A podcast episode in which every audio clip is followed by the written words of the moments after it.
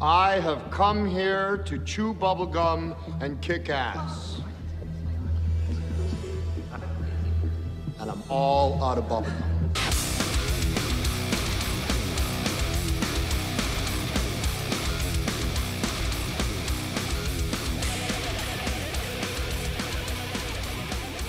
Today, this is the debut episode of Assholes with Opinions with special guest Dallas Alexander, who's a Michael Myers rehauler himself.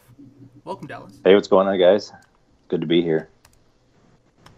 So, for anyone who's watching this, or for anyone who will watch this uh, at a later date, this this video is specifically to uh, the Myers community. Whether you're part of the Myers hobby of mass making or rehauling, or you're a collector, we're going to dive into to our experiences in the hobby, how we got into the hobby, our experiences with not only the mass collectors of the hobby, but also people who just collect the merch and the memorabilia and more or more go towards like collecting the movies and, and more movie knowledge or you know i think a majority of us still have a combination of both so um, Yeah.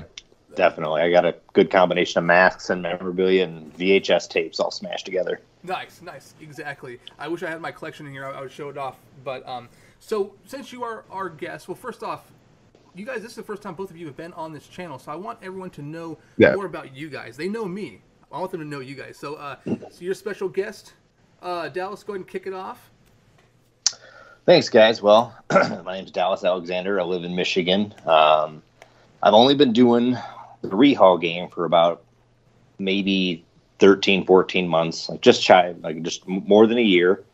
Uh, I started with tots, as many of us did. And then through about eight months, nine months of doing rehauls on different kinds of stuff, you know, I, I, I tried to do at least one of every single tots mask. Uh, the only thing I haven't done so far is the K and B H2O. Um, I haven't come across one of those where I was just like, yeah, let me just grab one of those. I've just never had the the want to really ever do one yet. One will come across my bench eventually, just not yet. Then I saw the opportunity to buy the Babysitter Stalker Master, the formerly CDP Master, and I was like, well, do I want to jump into doing my own stuff? And I was like, well, why not? So I invested in that. I started making a bunch of molds, failed at a bunch of molds, tried more molds. You know, it's just a big trial and error process.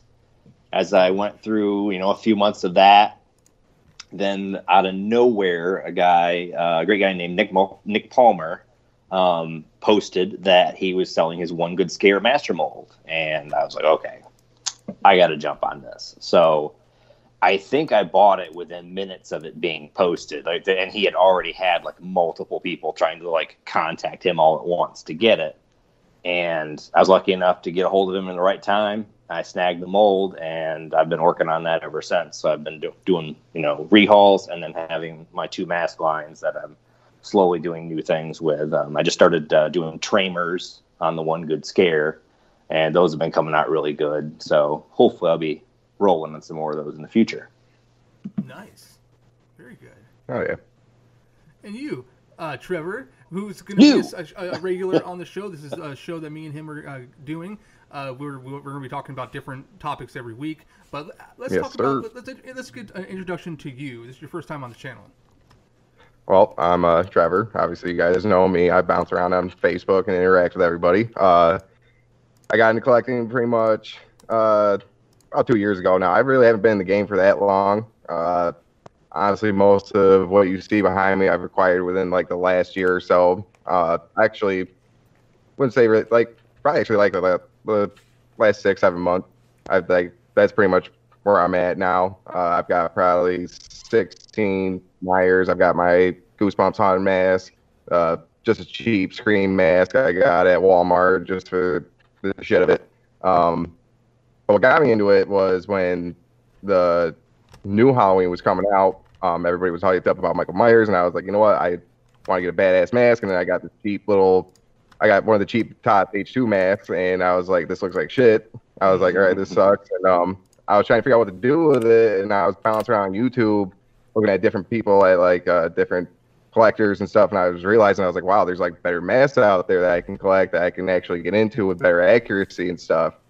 And then I met Jimmy Falco, who lives only about 20 minutes from me. Same with Nick Malpagano, uh, Oh, Michael nice. Fatty, and also, uh, yeah, they're all like Syracuse-based area. Um, Nice. and I met Jimmy, and we became like we just clicked. And, you know, obviously we have a common love for masks and stuff. So every now and then I'm over at his place. He does most of the work on my masks. He's got uh, he's got about four of them right now. Uh, he's got my Dead Ringer blank, um, my Stretch Kirk, CGP Fear, and uh, my 98 Shatner uh, Don Post Nice. that I got from Darren Perks. Um, so yeah, I haven't been collecting for very long. I've been a lifelong horror movie fan. Uh, I've seen almost every single movie you could think of, uh, from zombies to Italian horror to just uh, pretty much everything. I've just bounced around, just explored different ones, just gained more knowledge. You know, Awesome, and that's that's gonna Oh. that's gonna help with this show is is having that knowledge because we're, we're we're gonna be uh, very opinionated in this show. Um, Oh, yeah. to you guys straight, but respectful as well. Uh, Absolutely. That's the goal. So for anyone who may not know, I've been a part of the hobby for maybe maybe a little over two years. I'm I'm I'm, I'm kind of a baby still in a way, you know. I've always been a fan Yeah. of Halloween since I was you know seven years old. Uh, love the films. Always wanted a mask. Uh, it, it wasn't until like 2002 when Cinema Secrets started doing the Resurrection masks, and I think they started an H1 mask. It's when I really really wanted to dive into this, but I never did.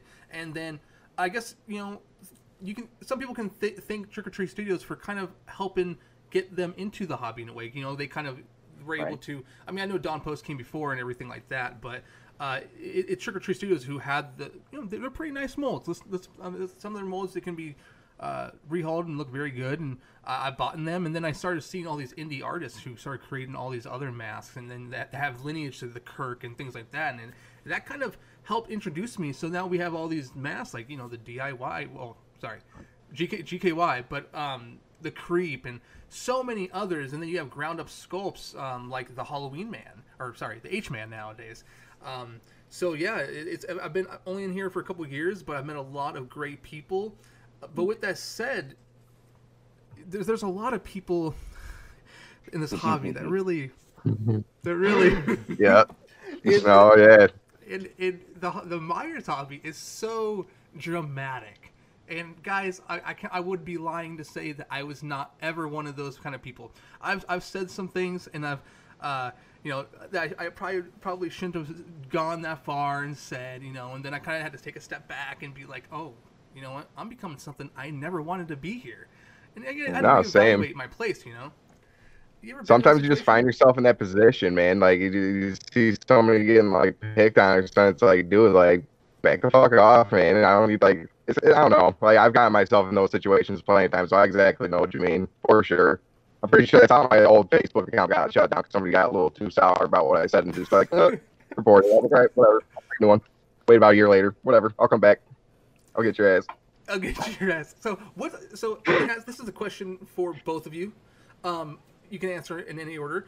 Um, what is it that you love about being a part of this hobby? But what is it that really drives you, you know, mad? Where it's like, dude, why is this happening? Like, who is this? Like, who the fuck are you? You know, like, So what I love about it is the people. So like you know, guys like yourself who are on common ground. You know, we you know we I actually see the hobby for what it should be. You know, Right. um, but when it comes to the second part of that, like like the you know what the hell is happening, right? It's it's mostly like usually for me it's like newbies or it's like the the collectors that just come crawling out of the woodwork just to fuck with people, and I'm just like dude, shut up. Like, first of all, one of you doesn't know shit. The second one, you, where did you come from? Like, what are you doing? So, like, yeah, it's just like it's like it's it's a it's a mix of things that that kind of pisses me off. But for the most part, I have a pretty positive interaction with people. Um, you know, I'm always trying to hype people up, trying to you know inspire people to make sure you know not give up if they're getting frustrated, if they're getting pissed off at something. It's like no, go at it again. That's why I try to bring like some sort of positivity into the hobby. But you know, if, if I gotta get negative, I'll get negative. I don't give a shit. Like I'll get I'll, I'll stoop to someone's level for a minute. Just proof point. I don't give a shit. nice. Right. Well, my story starts off like the best part of it would be like learning what I know from Nick Malpagano. Nick Malpagano Yeah. is just he's been like you know he's a busy guy, but he takes as much time as he can for you when he's got a second to like answer a question or help you out, especially if you buy his, you know, stuff and you invest in him, he'll invest in you. I bought Absolutely. his uh, How to Make a Captain and Killer DVD set, and boy, I've been burning rubber ever since. I'm making masks out of it, going, you know, you, you don't see people making stuff like that because it's the this isn't necessarily the negative I'm going to mention, but just in a story about Nick is you don't have a lot of artists that give out their knowledge, who make stuff No. like that, who give people the foot in the door to do this kind of stuff. So that's just you know like I couldn't thank him any more than I ever could for you know getting me started on this whole journey. The negative is one word, and that word is accuracy. Ooh. Yeah. Oh my god, do I hate the word accuracy? that mask isn't accurate. Boo boo boo, this mask isn't accurate. Boo boo boo. It's just a constant little nitpick fight of everyone's subjective interpretation of what the mask looks like versus the objective, you know, like just discussion about the mask that it should be. Like, oh, this is, you know, like I like these features of the mask or I like those features of the mask. It's not that this particular indie artist's mask is just terrible. It doesn't look anything like. You know, people who just like stomp their foot on it immediately Right. once it's posted somewhere. It's like everybody sees different stuff, so you're not the accuracy police. Don't be the accuracy police. It's the worst on the mm.net like actual forum page, but Facebook's all right. When you have more people, I think that can see that kind of stuff, so they'll they'll usually call people out quicker on Facebook than on the MichaelMyers.net forum post. Yeah. Oh yeah. Absolutely. So I guess okay. So so sorry to slightly off topic. Someone said that I'm I'm really low. Um, guys, am I still really low? I think they said you're guy. You guys are low. You guys sound great to me. Uh, let me know if they if they're low. Um, and we can get this fixed. Uh, let me go. In, sorry, let me go to, to the chat. We have actually a good amount of people right now. So, um, I welcome. can check my mic and see if I'm low Uh, you real sound great to quick. me. Let me see. Everybody kind of sounds pretty even to me. I don't know if we can just boost the master volume. See, the thing is, I'm on like a thir- I'm on like a cheap thirty-five dollar mic. Honestly, I'm trying. I've been trying to get a new one lately, but uh, yeah. So I don't know if it's like I don't know if I'm sounding low. I have no Hmm. idea. But it my mic's be- up. Everything's up. It might be like OBS. I might have to turn that volume up in OBS. But let me know. Let me know, guys, in the comment section how low or high we are, and I'll go and fix it. But welcome, uh, Kryptonic, Toxic, Quentin, Miss Kitty, Shaped. Oh, Shaped Killer Studios right here. Uh, Mike M. Lampkin. What's up, buddy? Uh, Toronto Freddy. What's going on? Chris Snyder. How's it going? Dave Vanderhoff. How are you doing? Uh, let's see where we're going here. How's it going, Look Goalie? How's it going, Rand? How's it going, Joel Felon? Hey, Kyle. How's it going? How are you guys all doing on this wonderful um, Wednesday? You know, we're you know halfway through the week, and today we're talking about Michael Myers, the Halloween franchise, and, and, and its masks and and all things in between. So it's funny you talk about MMNet. Um, so so I used to be I don't part even visit that shit, man. just for the gallery, just like if I'm trying to like like make up my mind of what mask I want, I go to the gallery. That's about it. I go to the forums for like the classified. That's it. I don't even check them damn forums. Like, no, I'm good. That's that's toxic. Well, That's like right there, dude. No it- thanks. yeah, it's it's toxic. Well, I mean, so so I, I agree. I agree. So when I I I left MMNet, the the actual Facebook group, maybe close to a year ago, maybe, and I told myself I was like, I'm never going back here again. I'm never going to do it.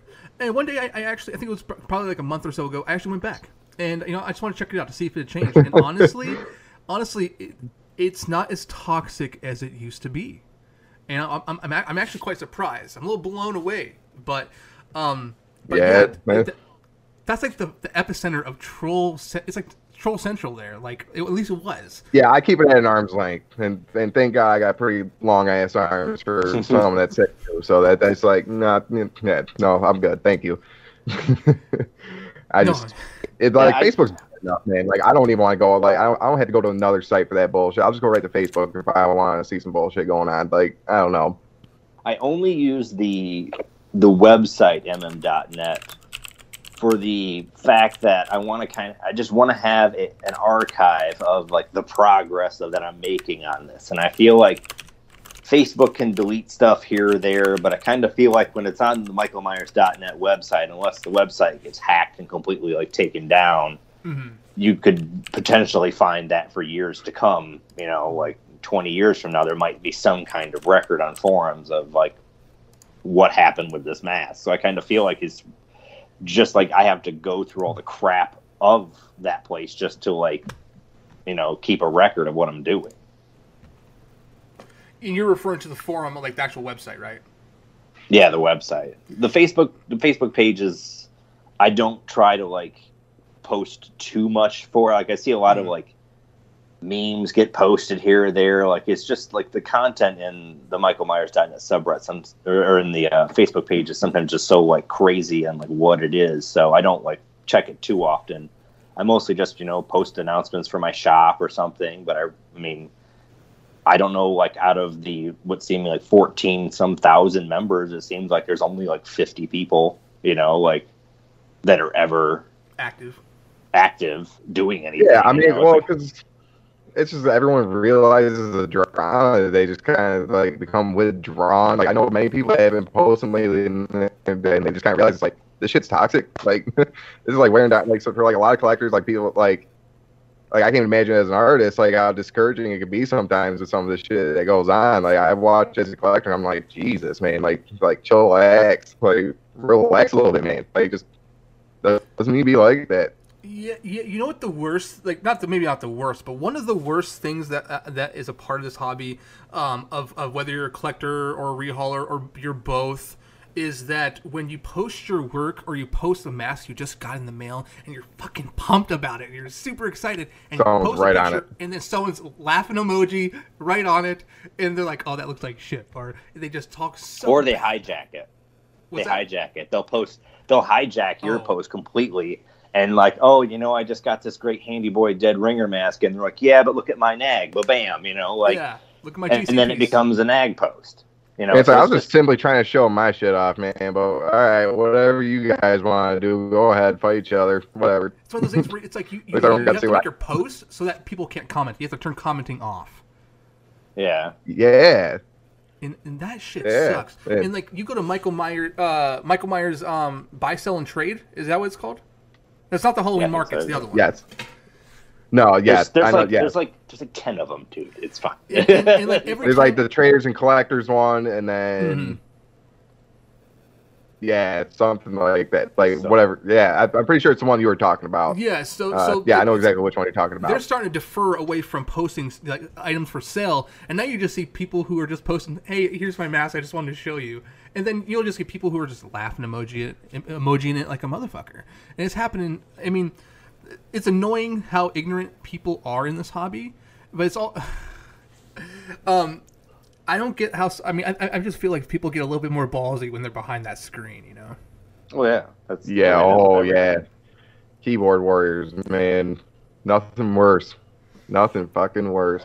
But it's sometimes it's also like hard to like tell when somebody's just being a really good troll. Like you you see those mask posts that are just like what is this? Why would anyone post this? Why would this Yeah. be considered like postable in any like why would you want anyone to lay eyes on this? And and I, I kind of like that's that's something I realized as an artist is like you have to be able to re- like recognize your own bad work so you can like improve on that and i feel like i see so much stuff and i kind of feel bad but i don't know if it's like i if I, if me feeling bad is just a false feeling because these people are just trolling you know with their crappy mask posts so hmm i kind of want to offer help but then i'm like well is it even are they even really doing this or are they just being an asshole so Yeah. Yeah. Yep. I know it's exactly hard what you're it's hard about. to engage with anyone on there because you don't know if they're genuine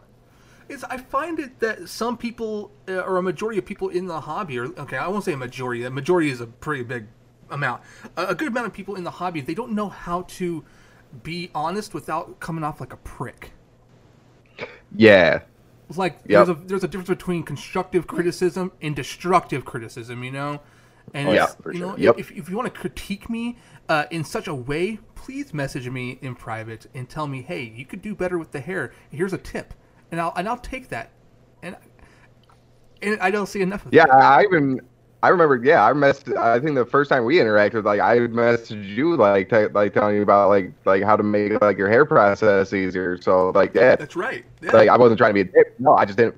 I just didn't. You know, like I just didn't want to like just say shit in front of anybody because it's just like you know what, like I'm trying to help you. I'm not trying to you know help anyone else. Uh, It's just gonna be a prick about it. So whatever. It was it was the first time I used or attempted to use mohair, and or maybe the second time. I I, I was talking to Dallas about this just last night actually mohair. Oh, and, yeah. Uh, I've used it like two times, if you know, if that. And I was talking to you, Trevor, about like, dude, this thing keeps getting wavy. It look, it's looking like it's looking like shit, man. Like, what can I do?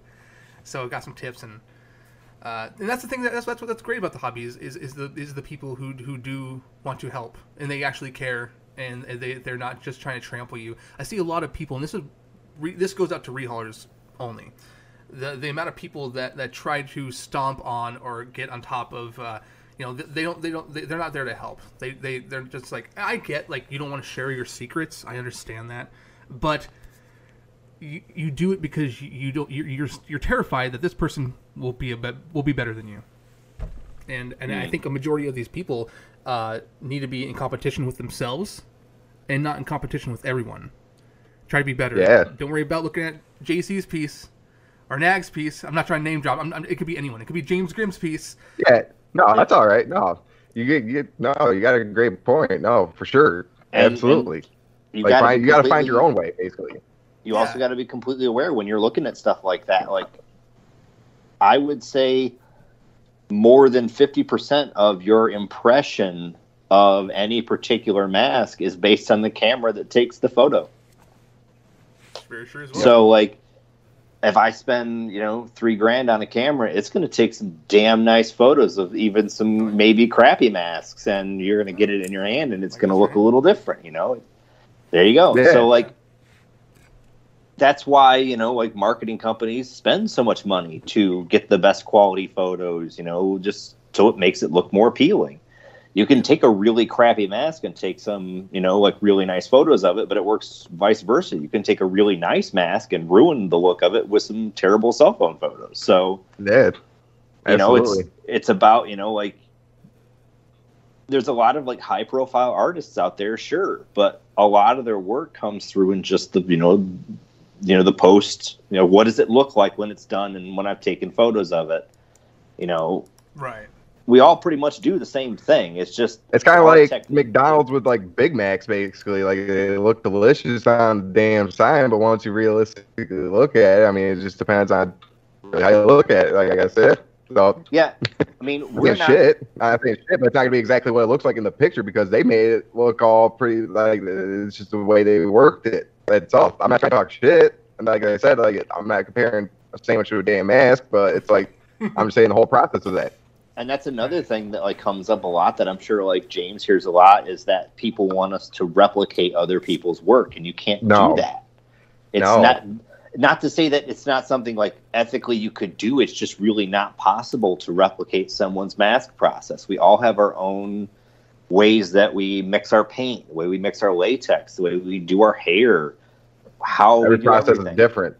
I mean, the mask is, you know, functionally the same. Like we all end up with somewhat like the same end product, but we all Mhm. do, you know, a crazy amount of different ways to get there. So, you know, a Nick Malpagano mask isn't going to be a James Grimm mask. Isn't going to be my mask. Isn't going to be, you know, Falco. Isn't going to be a JC. They're all going to be different, and we all have to learn that, like, we're not out as like collectors to only have one mask Yeah.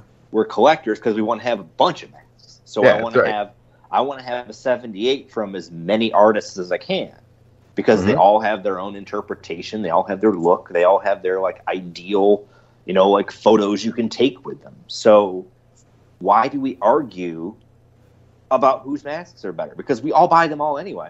it, it- it's funny you mentioned uh, just Yeah, a I mean, moment that's- ago. Oh, go, go ahead. What was that? No, you go ahead. No, that's okay. Nope, Oh, you're good. Oh, I was just gonna say it's funny that you mentioned that Dallas about the the the the amount of people who who want your work, and then when they they say, "But I want to look like this guy's mask," and and some people can interpret that to interpret that as being some slightly disrespectful. Now, there was actually a post on MMNet, MMNet the other day that had a comment. There was one on Facebook I watched you interact with too. I Yeah, was yeah. Uh, I was observing that. I don't know what you're talking about. Yeah, it, where, where it's like, do you do, do do people do real artists take offense to uh, people requesting other people's kind of work? And I kind of I chimed would. in, respectfully chimed in, and said, um, I wouldn't do it. If you want that person's mask, then get their mask. I don't care if it takes three or five years. If you want their mask, then you're gonna go get their mask. Don't don't say, James, can you do your my mask like this guy over here? Go to that guy if you want his mask you can get the James Grimm Deluxe, you know, or whatever the fuck it is, you know. I'm not, I'm, I'm not, I'm sorry, I'm no one else, dude. Like, like there's so many artists in this hobby that are way better than me. I'm still green, man. I'm still new to the thing. If any of us, if any of us could paint and hair like JC, don't you think we'd all be like There. either rolling in it or we'd all be broke because no one would want it because it's not special.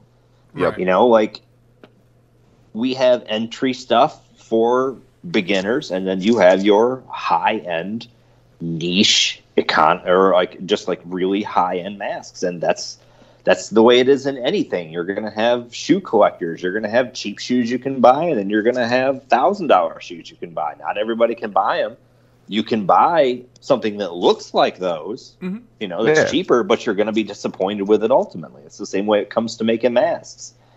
We're not, you know, we don't all talk to each other about our methods constantly, so we all know what we're doing. You know, so it's not like we could even try to replicate somebody's stuff. Right, and a lot of these guys, like, I mean, there's a good. I mean, I know, I know nowadays there's so many rehaul artists, but um, you know, there's those guys who've been doing this for a decade or more. You know, when you look at people like JC and Nag and a few others, I, I'm not sure how long Falco. Chris Morgan, dude, he's been in this for a long time. Morgan, yeah, Chris Morgan as well. Um, I don't know how long Falco and Malpagano has been doing it, but I'm I'm fairly certain Nick, Long- Nick's been oh, doing it for long a long time.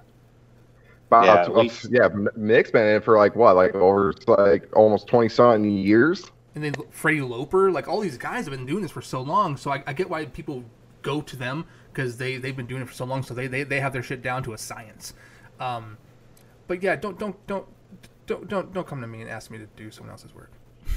Also, just something if I can interject about like people like being picky about things. Also, like just realize that like when we're doing something, if you have like ideas of what you want your mask to look like, you don't have to contact us constantly. You know, like formulate your your thoughts into like one message. You know, send us. You know, like Yeah. you know the the details. What what do I want? You know, like don't change your mind a bunch because we have to like get things lined up. And if you keep changing your mind on what you want, what you want it to look like, we can't get a good ground on anything. You know, like we have to plan on what we do, and we can't do anything like last minute changes. You know, like oh, I put the hair on, but now they don't like the hair. You know, they want to change something else. So you just got to know what you want. So and it comes to a. Uh, go, or go ahead. No, no, no, go ahead. You're, you're, you're sorry. Oh, it's just like I, I get a lot of people. I don't know if you guys get a lot of messages about stuff, but it's people who seem like they want to order something, but don't ever end up ordering anything. They want to go through the whole process, you know, and take like an hour of your time talking about masks, and they're just never, they're never, you know, never going to order anything. They're window shopping. Yeah, window shopping, and I got to get a website set up for that because I'm just going to send everybody to a website so they can just look, and then I don't have to keep explaining myself every time. But it's just like I if you don't if you don't have any intentions to really order something from us, don't start a conversation that you can't like go any further with. You know. Yeah. Uh, I, I, I can't say I haven't done like when I was starting out. I am kind of guilty of that. Whatever. Uh, but um, most of the time when somebody messages me about it, like it's like I understand. Like they want to know like the quality of like when uh, people saw my warlock. I had a bunch of people message. me. They're like, "Oh my god! Like what'd you ask for?" I was like, "Just go as screen accurate you can." That's like all I like. Like any artist I go to, anybody like uh, Roland Kelly with my H2SM, anybody else like uh, Terry over at CGP, I just told them screen accurate. Just go as screen accurate as you can. Uh, except for the warlock, I told Terry to just make the hair like a little more like have more of an orange tint to it, and that's about it. That's it. Like, boom, that's it. And that's kind should of how You should that's trust your how artist. everyone should be if you want it. Like, just be like, just say screen act. Like, they'll do it. Like, they, you know, they have millions of reference photos. Like, I've been to Jimmy's shop. He's got a bunch of photos. Nick, like, they know what they're doing. Just that's all you got to say. It, it never bothers me when someone says, "I want something that looks kind of screen accurate." You know, I, I can make it look screen accurate as possible, but we, we Yeah. let's be honest. Like, how many actual sh- reference shots do we have of the hero mask from the first film that we can really go off of? There's not a whole lot. There are some. They but- didn't. They didn't catalog stuff like they do now. Like nowadays, No. you're gonna get props that are literally photographed. You know, like every single angle, so they can be replicated. They weren't thinking of that in the '70s. They're like, "Crap, we need a mask. We need we need one in 45 minutes. Tommy, go, go get at it." You know, and Yeah. Yeah. they had it. You know, like, It's very rushed, really. You know, low budget. It was They a low budget film. They had a time schedule. You know, to get this done as quick as possible. They they didn't know what to do, so they just did this, did that. Boom, boom. Here we go. Here we are now. they weren't thinking of like what would this mask look like any second beyond when they needed it. That's what Tommy. I remember you guys saw Sean Sean Clark's Yeah. video where they converted Yep. that. He's like, we were thinking that this mask needed to last as long as for you know we needed it to film with, and then we weren't considering anything else after that. It could be thrown away after that. They didn't care. No, they beat the hell out of that thing. Yeah. man. So like, they didn't bother to like, hey, you know, like, let's get some really high quality photos of this. No, it was just BTS stuff that people were snapping, and they just happened to be, you know, like decent enough pictures where you actually can see any detail because we're lucky enough to get those at all. Or color enhanced. Yeah, exactly. Yeah. Uh, we had uh, okay, ended up getting a super chat. So thank you so much, Luke, Luke Goley. Uh, he says one thing that I have seen is that some people don't pay attention to. Sorry, some people don't pay attention is that the, the right lighting makes Michael Myers look scary. So you know, lighting was Yes. everything for the film. Yes, that's a major thing. That's a big thing. That's what a lot of people don't get. Is all just lighting, and that's yeah, lighting's a huge, huge. It comes as a big factor when it comes to like taking pictures, even like with just taking pictures in the film. Uh, people think like that they even the coveralls are different color, like because just because of the lighting.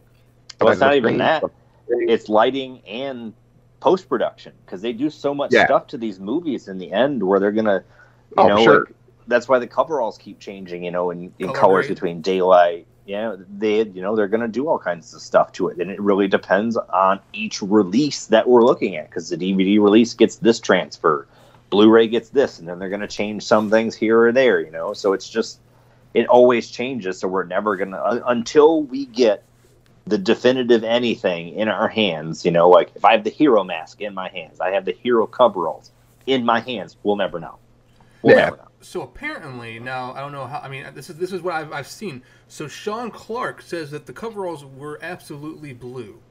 He says he has he has images that that I guess never before seen images or maybe rarely seen images of what the the coveralls actually look like, and apparently they were 100% blue. Now I haven't seen those images. I have to do more research on it, but I always thought they had like maybe not an not was it it's olive wood green or um I, I don't think it was. I mean, it, I've had kind of grayish. I've had Somebody- every single color. somebody released something. I don't know where it was. It was the old Sears catalog. It was all the catalogs of all the colors that they had around that time because, like, you know, a lot of colors weren't around, like spruce green, stuff like that, like all the mm-hmm. extra colors that we see today. They weren't around around that time, and I think only navy blue and gray. It wasn't like specific like charcoal gray. You know what I mean? It was just regular gray. It was just regular like you know navy blue. Uh, and that was about it. So, I mean, it could be possible. It could be absolutely. Yeah, I mean, I've had like different brands, different colors, like try and get matched. Like I had a pair of Montgomery Wards that were olive wood that were really close in photos. I've had, you know, Big Macs. I pretty much have. Uh, I actually just use Red Kaps now. I have my Gristle box like Red Kaps. I have a pair of those too. Yeah, yeah. I was They're actually like- talking with They're like the um, best coveralls, man. Like, I I- Unfortunately, I, my fat ass kind of outgrown them, so they just kind of hang around. But I mean, at least I can say I got a pair of them. Uh, uh, but yeah, I was actually talking with Brad. The other that's his that's his name. His name's Brad. I'm sorry if I kind of like, you know, blew that up. But uh, his uh, yeah, he- his his work's great. Yeah, I was actually chatting with him uh, last week with him and Chris Morgan and a couple other people. Yeah, he's a cool dude.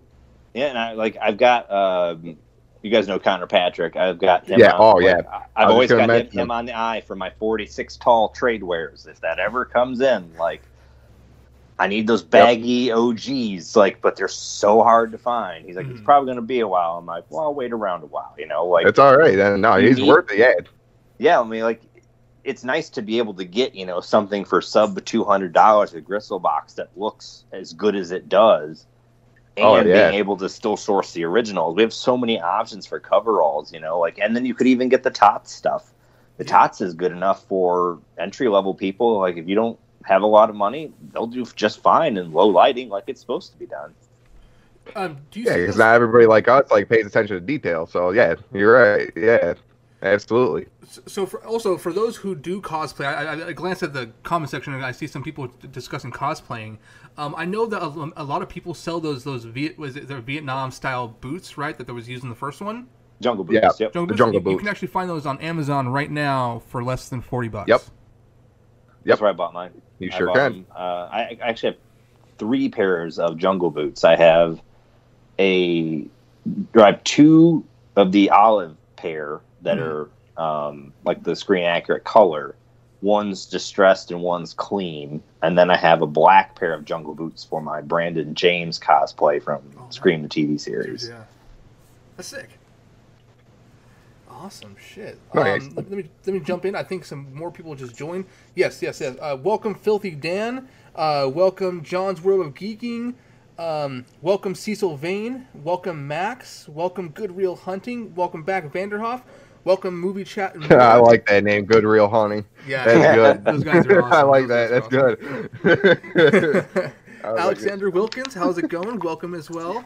Uh, thank you so much for uh, being a part of this live stream today. We are discussing the Myers community, hobby in general, kind of masks, collectors, people who just enjoy the films. We haven't really dived into uh, that part of it yet because I feel like there's so much to discuss with the mask side of it. Because Oh, there's so much, man. like, they could be here for a day or two. Uh, just Like I feel awful for my girlfriend sometimes because she has to hear about like all the shit. Like I just express, like I just tell her about all, all and she's just, like just so lost sometimes. She's like, I can't even keep up. I'm like, sorry, like It's I'm doing my best. it, it's hard, dude. I mean, there's because there's like there's like drama everywhere. There's clicks here and there's clicks there, and it's like uh, I see too many people not wanting to. I, I feel like there's so many people who say they want to build this community and make it better, and you know, actions speak louder than words. Like, don't just say it, do it. And I, I see a Yeah, lot of right. that. Yeah, that, I mean, that, like I said, that's what I try to do. Like if, when I see people up and coming, like sculpting something or you know they're painting, I hop on. I try to inspire them. Like Dallas a couple of times has lost his courage. Like he's lost, like you know, Yeah, we all get Uh, there, man. Yeah. And I've like hopped on. I'm like, nah, man, keep going, keep going. Don't you know? Don't stop. Like you know, this shit gets hard. Like people run into these, you know, these roadblocks, and like everybody goes through it. Everybody, like like, like rehauling, like and mass making. Everybody goes through that. Everybody. So you I keep pushing. Just keep pushing. Don't stop. Don't stop. Bro, but there will be other times. people, I could probably shit less about. Also, though, if you guys are doing rehauls, the best advice I can give you is know your worth. I think right now the rehaul market is so dead. It's so dead because what did we see going up to Christmas? $50 full rehauls that like so many people were trying to do, like new artists are trying to do. Basically, they're just trying to price, you know, like swipe us, you know, like, well, why would anyone want to come to any one of us to get a high quality mask and then go to anybody over here and just get one for 50 bucks, And that's you know? a shitty like- thing. Yeah, I agree with that. Yeah, that's a shitty thing. so That's- it that- just kind of it floods the market with a bunch of people who just don't know what they're doing, charging subpar work, you know, and it I saw free rehauls. Like free rehauls. Like how could you even like give your time away like that and work for nothing? Like what are you doing? Like I can't Yeah. get rehaul orders because people come to me and they're like, "Well, why is your rehaul, you know, like over a hundred dollars?" This guy's doing it for fifty or thirty-five bucks. I'm like, "Well, because I have to work to do this, and I can't give away my time." Yeah. absolutely. Like you guys got lives. It's like like people Yeah. think like like some of these like some artists like dedicate 110 percent of their of their life. It's like no, people have wives, people have kids, people have fam, people have shit to do. It's like you know they. Some people they, they just do this for a side thing. Like, it's not a full time thing. Like some people, if they do it full time, good for them. But you know, there's a vast majority that don't do this full time, and people get all pissy about it. And it's like, well, what, what do you expect, man?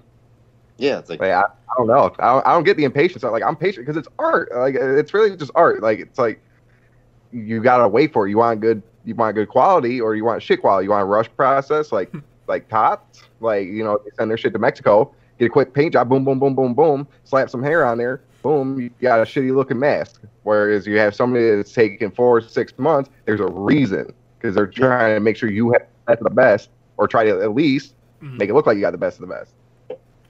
Yeah. So so so I, I, I to both of those topics real quick that you guys touched up on the the the the wait times and the the the low cost of rehauls. All right. So I'm gonna be I'm gonna be very honest with both both of you. I am guilty to both. Uh, I was I, I'm not gonna name anyone here, but I was supposed to get a mask. They said it was gonna be six months, and six months became nine months, and I'm like, damn, this is becoming almost a year, and I kind of became a little im- impatient. But I was always professional and, and nice and everything like that. Now going into um, uh, the low rehaul thing. It was last year, or no, sorry, maybe it was my first year of doing rehauls. I dropped the price really low so I can get more work under my belt because I felt so noob, and uh, that's that's why I wanted to do it. Because at that point, I'm not really making any money because the cost of paint, the cost of hair, shipping, things like that. I'm not really making money, but I, I know what you're ta- I know what you're talking about, Dallas, and and I know exactly uh, what the, the intention is behind some. Well, of there's a people. difference. There's a difference in doing it because like you're doing it for the experience versus somebody who's doing it just to make money real quick with somebody else's mask. And you know, like I, I feel like if you're doing a fifty dollar rehaul and you're including shipping in that, you're making what thirty bucks. if that. Like Pennies. so. What kind of materials could you possibly use? I mean, you see a lot of low quality stuff. There's a difference in being like a I'm I'm a I'm a competent artist who's just running a sale for fifty dollars, you know. But then mm-hmm. there's one thing of like I'm only starting out and I shouldn't even be offering rehauls yet. I should be doing more practicing. I should be Mhm. buying my own masks.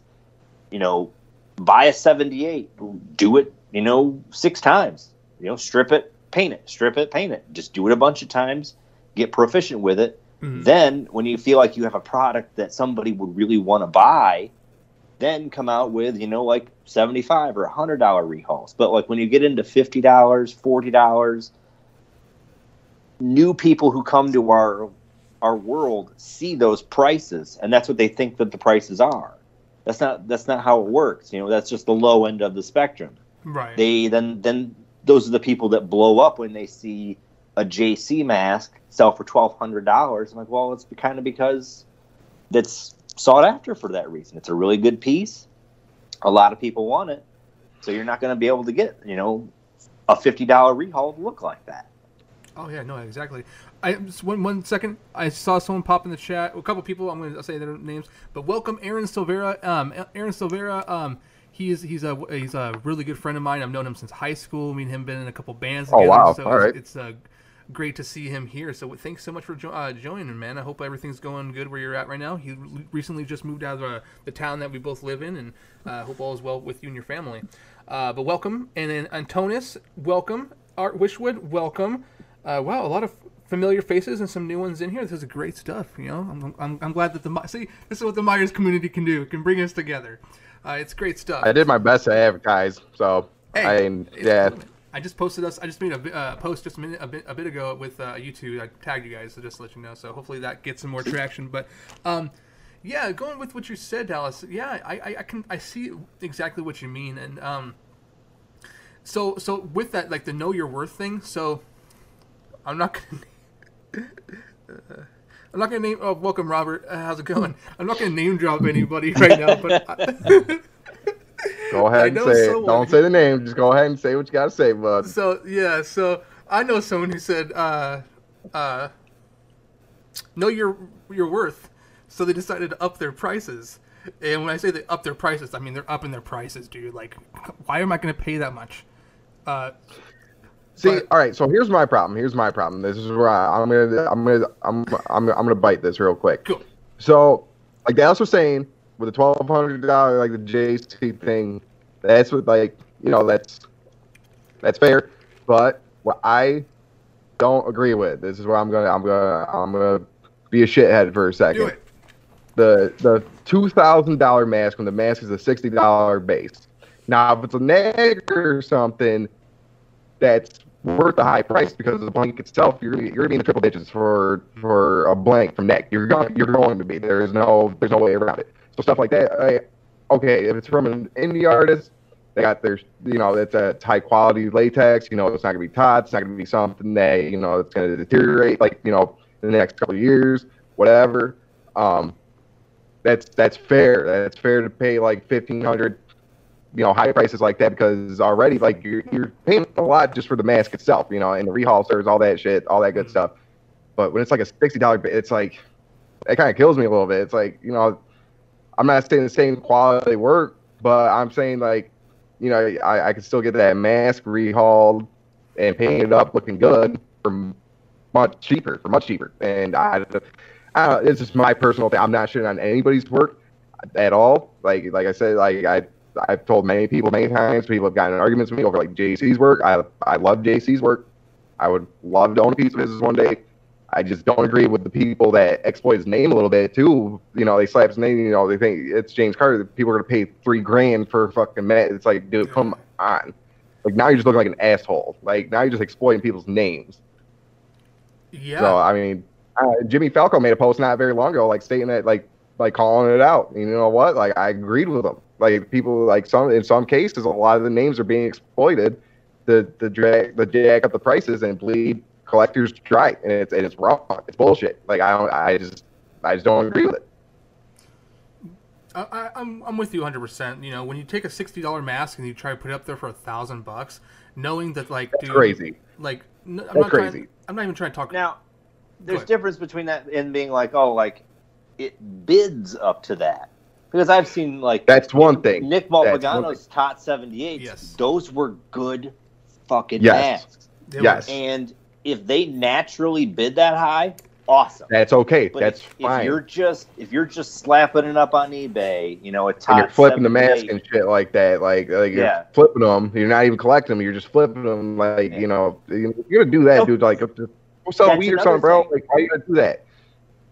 I keep Like, I know almost I try and keep almost all the masks that I can. How many people buy those JC masks, own them for a week, and then sell them right off? Yep. Yeah, just want to flip them in quick. some cases in some people's cases it's uh, like an emergency pops up you know like You can like do, yeah, but it's just like that's understandable that's understandable but if you're flipping it like it's it's noticeable that you're flipping them like i'm seeing your name like every so often and you're flipping a man like yeah you know what i'm gonna say it you're an asshole bro like you're, you're ruining it you're ruining it for for people in this hobby when you're when you're like increasing the price margin for a mask like dramatically dramatic like you can't even put a number on it that's like how dramatic it is I mean, honestly, So- the prices should go down based on how many different people touch it. Like between every art, between every person who owns it and the condition that they keep it in. I mean, we're not all keeping it in the same, you know, manner. We're not keeping it in cases. We're not Yeah, keeping like it in all the my none like, of mine are temperatures. cases. None of mine are So, in like- so. You're going to take a twelve hundred dollar mask. You're going to put it on some shelf. It could turn into a six hundred dollar mask in a couple of months because maybe it starts to rot. You know, so you only got you know a few few years left with it, and then the lifespan goes down. So oh yeah. Yeah, I mean, it's nice to think about like these things can appreciate in value, but mostly it's going to be like cars. They're going to start losing value once they get into the hands of the first owner because they're like a going used to car. They're going to do stuff with it. Yeah. we don't know how well enough they clean the inside, how much they wear it. I just recently watched, sorry, no, sorry, uh, recently I saw a picture of someone who said this is what happened with age to my mask, and it was like a creep or some mask, and it just like the holes, the eye holes were getting big, and it just rot was setting in, and and dude, he only had it for like a couple years, and and I was like, fuck, dude, like that that shouldn't happen after a couple years. You don't take care of your I- shit. I- When I was uh, younger, maybe like 10 years ago, I had an old Don Post 06 that was one of the first, like, not, you know, economy Myers masks that I could Mhm. get my hands on. Um, there was no TOTS masks. If there was Rubie's, they were awful. Ruby should never produce another Myers mask as long as they're in production. Oh, man, no Please, way. Rubie's, don't do it. Just don't do it. I'm pretty sure Rubie's is in charge of uh, making the Slipknot mask for the band, for like for their for their merchandise, not not like obviously their fucking stage use mask. That's like, weird because, I mean, no, hang on. I don't mean to throw so shit, much shade at They actually Rubie's, don't but look too bad. yeah, some some some of their stuff like from back in the day, like their Myers work didn't look good at all, and I don't know how I don't know how Falcon Publishing let them have the rights to it. I guess there, there, there was no tot, so there was no alternative to you know like producing these at a large scale. But I'm surprised Don Post Studios never got they they never they, they came out with a mask, but they couldn't call it a Michael Myers mask. They didn't have the license to, to call it so. They could, they didn't have the rights to call it so. the mask, And. I'm very surprised. Like, that- like they're the, like the, kind of like we're like we gotta thank them basically in a way for their Captain Kirk mask. Like if we didn't have that, uh, we wouldn't have Michael Myers. We wouldn't. Uh, we'd have either Emmett Kelly or Spock. Or Richard Nixon. So, yeah, or Richard Nixon. Yep. And I Yep. I sent you that picture earlier uh, last week, James, about uh, that Chris Morgan has the Don Post '99 two piece mold. That's a good get, and That's gonna be good. Yeah, we were talking about that a little bit on the on the Zoom chat he posted. It was like a last minute. It was like a very like like pretty quick Zoom chat that he posted up, but it, it went on for like an hour and a half. We were like just shooting the shit, talking about it and stuff. It, yeah, that thing is in- incredible. Like that's that is the yeah. Uh, and we were just talking about like all the like other people that put them out and stuff. Uh, and his is just gonna be incredible. That thing is like just detailed to a T, to a T. That thing is nice. Like for sure. Like if I had my if I had my '98 here, like I, I would look at it and just be like, this is ridiculous. I wish I. I'm not saying I like I'm not saying I wish I didn't get it. No, but you know I I kind of wish in some places it was a little bit more detailed. But for the most part, a '98 Shatner is actually not that bad. It's really not that bad of a looking mask. Uh, it's great for an H2 finish. That's what I'm having done on mine. That Jimmy's gonna be doing on mine is an H2 finish, and I'm like super pumped for that. and it, some people don't know this, but I believe isn't there? There's two different molds. There's the Darren Perks 98.99, and then there's another one that's on eBay that's slightly different. It looks like it's stretched slightly in the face. And that's the one that's got the latex like already filled in like the eyes. You know what I'm you know what I'm talking about, right? Like they're Yeah, not like the eye so. like like Darren because Darren has his already cut out because that's who I got my blank from was was from Darren Perks. Yeah, I need to get one from him. And his was good. His was nice. There wasn't really there wasn't any bubbles or anything, but from those ones that you're talking about, like the ones I was just mentioning, the ones that had the latex still in that aren't cut out. Those ones I see like there's a loss of detail. Like there's like almost no detail on them. Mad air bubbles and you know, Well- not knocking whoever's doing it, but See, like details Yeah, a big problem great. because like that I like when I was starting to do this, like I was trying to figure out how do I want to produce my mask. That's why I went with Nick Malpagano because he does the plastic molds. I've been able to have you know like crispy detail in every single mask, and I don't have to touch out Ultracal or Hydrocal or plaster every you know. That's how I would do it. Like, yeah, because I was watching your method, like Nick, and and like how you're doing it too. Like, I was like, you know what? If I was ever gonna make masks, I'd do plastic too. That seems like such less, like less material. Uh, You can only do it on like Like simple mold. forms, but like for Myers masks and like realistic Simple. human forms, it Mhm. rocks exactly what you needed to do. yeah, he, yeah, Nick, mainly, uh, yeah, all the stuff is in in plastic mold. Yeah, Yeah, dude, I'll tell you right now, man. I've worked with Hydrocal before, and it is the messiest shit, dude. I, I have like this this piece of this Rob Zombie mold over here that that broke actually because I you know I'm, I'm producing a Rob Zombie mask soon called the 07 Slayer, and uh, so I have this so I have this this hundred pound or hundred pound bag of Ultracal over here just chilling. And uh, it's just messy. It gets on your clothes, and you have to. It, it Yeah. gets stuck on your clothes. And you have to throw them away. And then if it gets on your carpet, it gets on Yeah. the carpet laid down in my garage dude like i can't get that out like it's stuck there it's just it's just messy and and, and i want to work with plastic i don't know if it's like uh, the vapors are harmful or not like i don't know how that works Yeah. It's, I mean, you just have to like always work in a well ventilated space when you're working with any kind of like mixing chemicals or anything like that. But as long as you're smart about it, it's fine. Uh, you can make a mold in a couple hours if you have everything right handy. And if you nail it, that's the one thing you got to nail that, you know, your first print coat. And then you got to make sure you're not getting bubbles in between layers. If you're, if you pay attention and you're on top of your timing, you should have good molds coming out every time. The Hydrocal Ultracal had the benefit of you can repair molds on the inside if there's something that goes wrong with it. Sometimes you have like small air bubbles on the neck or whatever, you can fill them in. You really can't go back in and fix a plastic mold on the inside once it's done. If it's Mm. damaged on the inside, you pretty much have to start over. Because you put any extra plastic in there, it'll show like a big mark, you know, wherever it was patched. Oh, yeah, Mhm. dude, I, I've tried. Um, so Chris Morgan used to have the what was it, the WMP seven 2.0, and then I think he sold it. Uh, I Yes. bought that master I think- two years ago, and and I first time working with uh, Hydrocal. Uh, or was it Ultracal? Either way, it's one of the cows. And and um, yeah, so I, I, I get I pull the one piece mold out of the the the, the Ultracal mold, Hydrocal mold, whatever. And dude, there's so many dots everywhere. So when I, and then I, I went in and patched it all up and was like, oh sweet, dude, I fixed it all up. So I did a, a, a latex pour. Day later, I pulled it out and it's just like, dude, it looked, fuck, dude, deformed like. and, and, and, and, Chris, And it's Chris it's warned me. it's so hard. Chris Chris was like, "No, you're gonna have to just redo the mold." I'm like, "No, I'm just gonna patch this up." And I'm not listening to the guy who's been doing this for a decade. What a fool I was, uh, because I should have just listened to him because I wasted a day. When when it comes down to it what I my my products that I use, I, I have for every one mold that I have, I have two that didn't turn out. I have two babysitter stalker molds and two OGS molds that are either flawed or have something wrong with them where I can't use them. It's like it took me like three tries on every one to get one that was good enough to use because these things are picky. But I'll never need to make another one ever because this whole it's indestructible. I can drop it on the ground. I can do whatever I want. How uh? That thing looks right. super light too. It I think it looks like light as a feather.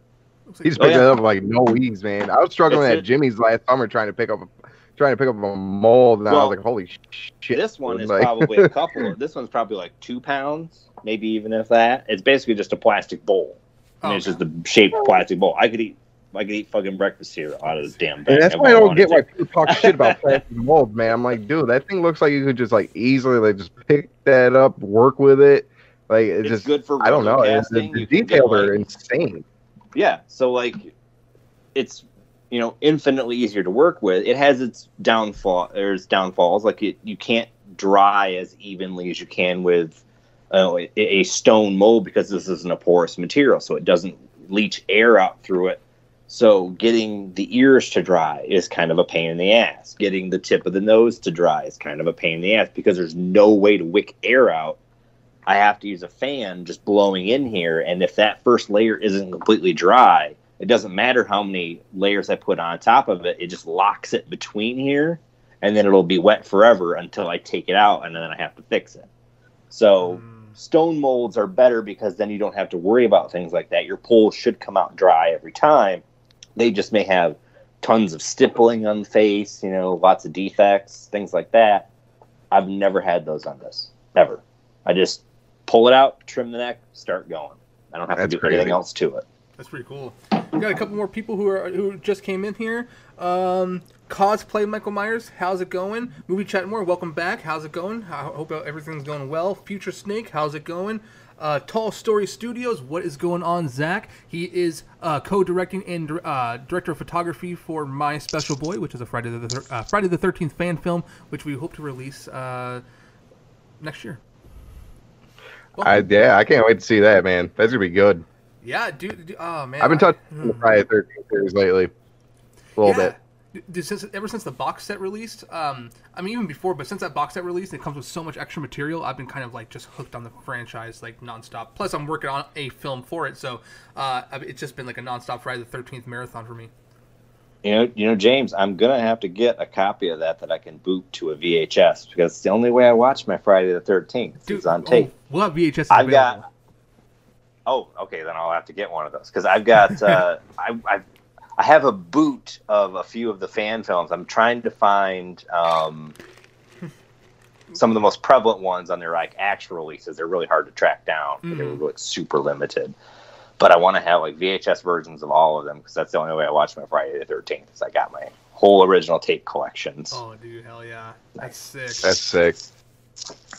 That's really awesome, man. I've me and my girlfriend have been talking about uh, bringing a VHS player down here because I want to get back to like collecting like the Goosebumps tapes and like stuff like that. You know, like all the old horror movies and stuff. Because I used to go to Blockbuster. That's really what what sparked my interest in horror. Like I, when I was little, my mom used to take me, my brother and sister at the time, uh, to Blockbuster, and I would rent like just horror movies. That's that's literally what sparked it. Like, I went to went to Blockbuster. I saw all these cool ass movie titles. and stuff. I'm like, oh shit! Like just started renting. them. I was like, wow.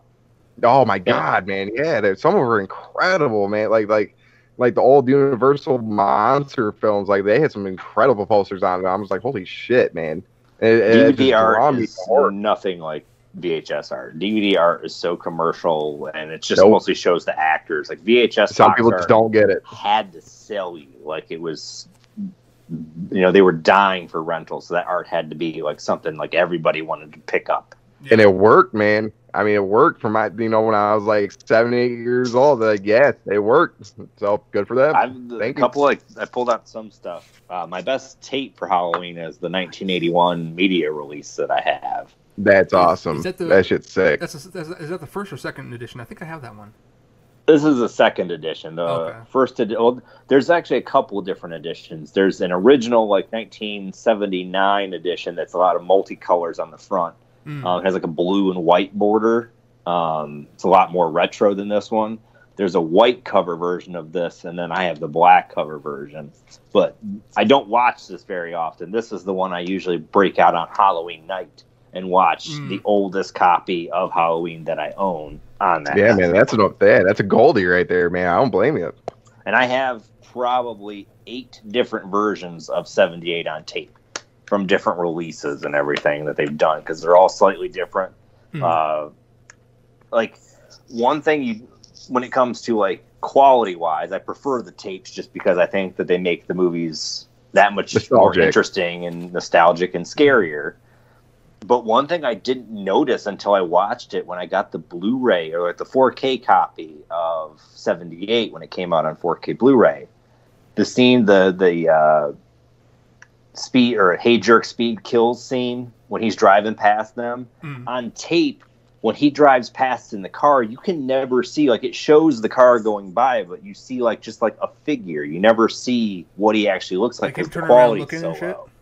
Yeah, yeah, and then like it wasn't until the 4K release that I could actually see him and see his mask. You could see just the eye holes looking right at you, and it just like gave it a whole nother level. So it's like there are some things you miss, but these old ways of watching them are just like I think probably the best ways to watch them. Mm, yeah, especially like the the the was it the wrench that's in his hand as he's putting it down and then he s- hits Yep. the yeah like with I mean we've always been able to see it but on VHS it's a little it's a lot less clear now you watch it on 4K and it's just like you that, that's a that's a You see everything. it's a wrench in his fucking hand yeah it was never Chud. intent like they, they never intended that. So yeah.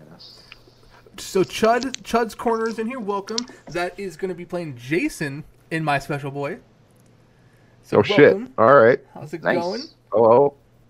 Thanks for stopping by yeah we got, we got, a lot of people just uh, coming in and saying hi man this is fucking cool Man, Man, this is hitting off pretty good, man. Oh, this Connor, is good. Connor just came in a new. Oh, what's up, man? Another familiar face. How's it going? Yeah, man. We're, we're discussing the the, the, the the Myers hobby, and we haven't really touched up on the film very much, but we're, we're starting to dive into that a little bit. Um, one We're thing I noticed with the um, the Halloween films and uh, is, is the the how opinionated that side of the community is. Like they're so uh, like you, if you like Halloween Resurrection, don't get me wrong, I hate- I fucking hate Halloween Resurrection, but I'm, I'm not gonna like you know call you a piece of shit for like. But you'll watch it. You'll watch it. I watch you? it a couple times a year. Yeah. Um. So so like that's the thing is is I noticed like if you say you like Halloween three, they're like we didn't have Michael Myers in it. That movie's fucking trash. It's like Well, no shit, because Halloween wasn't even supposed to be Michael Myers after age two, so eat shit on that. It's yeah. The, I hate it. Like saying, like people are like, "Oh, well, Michael Myers wasn't." It. Well, if you look into the history of Halloween, like really, John Carpenter didn't want shit to do with Halloween two. He just did it because he was getting paid for it. yeah. It's basically like he was in like Stone at the time writing the script. That's why it's like some people find Halloween two shitty. I love it. That's my number one favorite out of the whole franchise is the 1981 H2, just because like just because of everything in it. But Mm. uh, what little people don't know is it was supposed to be like you know kind of like American Horror Story in a way. It was, it was supposed to be an anthology series. It wasn't supposed to be just Michael Myers and Laurie Strode. Michael was supposed to die in that hospital, but because of the demand for Michael Myers to come back, that's why they made H4 and then they brought him back. Yeah. So, Now that you're saying H4, I'm, I'm sorry, this is off topic. This is kind of going back to the mask thing. Have you seen that new H4 cover mask that, that's come out recently? Yeah. Sure have. Yeah, I think so. Yeah. Yeah. Uh, so who? So where that thing kind of came out of nowhere, right? Like, I ain't saying shit. nope. what's your thoughts on it? Oh, that's it's gonna blow. Oh man, it's uh, there's gonna be some pissed off people. I'll tell you that. Uh, but it's it's amazing. It's amazing. Like Chris Morgan wasn't even aware of it until I mentioned something. Even he was like, "Holy shit!" Like like the accuracy on it is just amazing. Like just the details and everything. I love it. I'm definitely getting a copy of it when it's not on eBay and going for like a thousand dollars.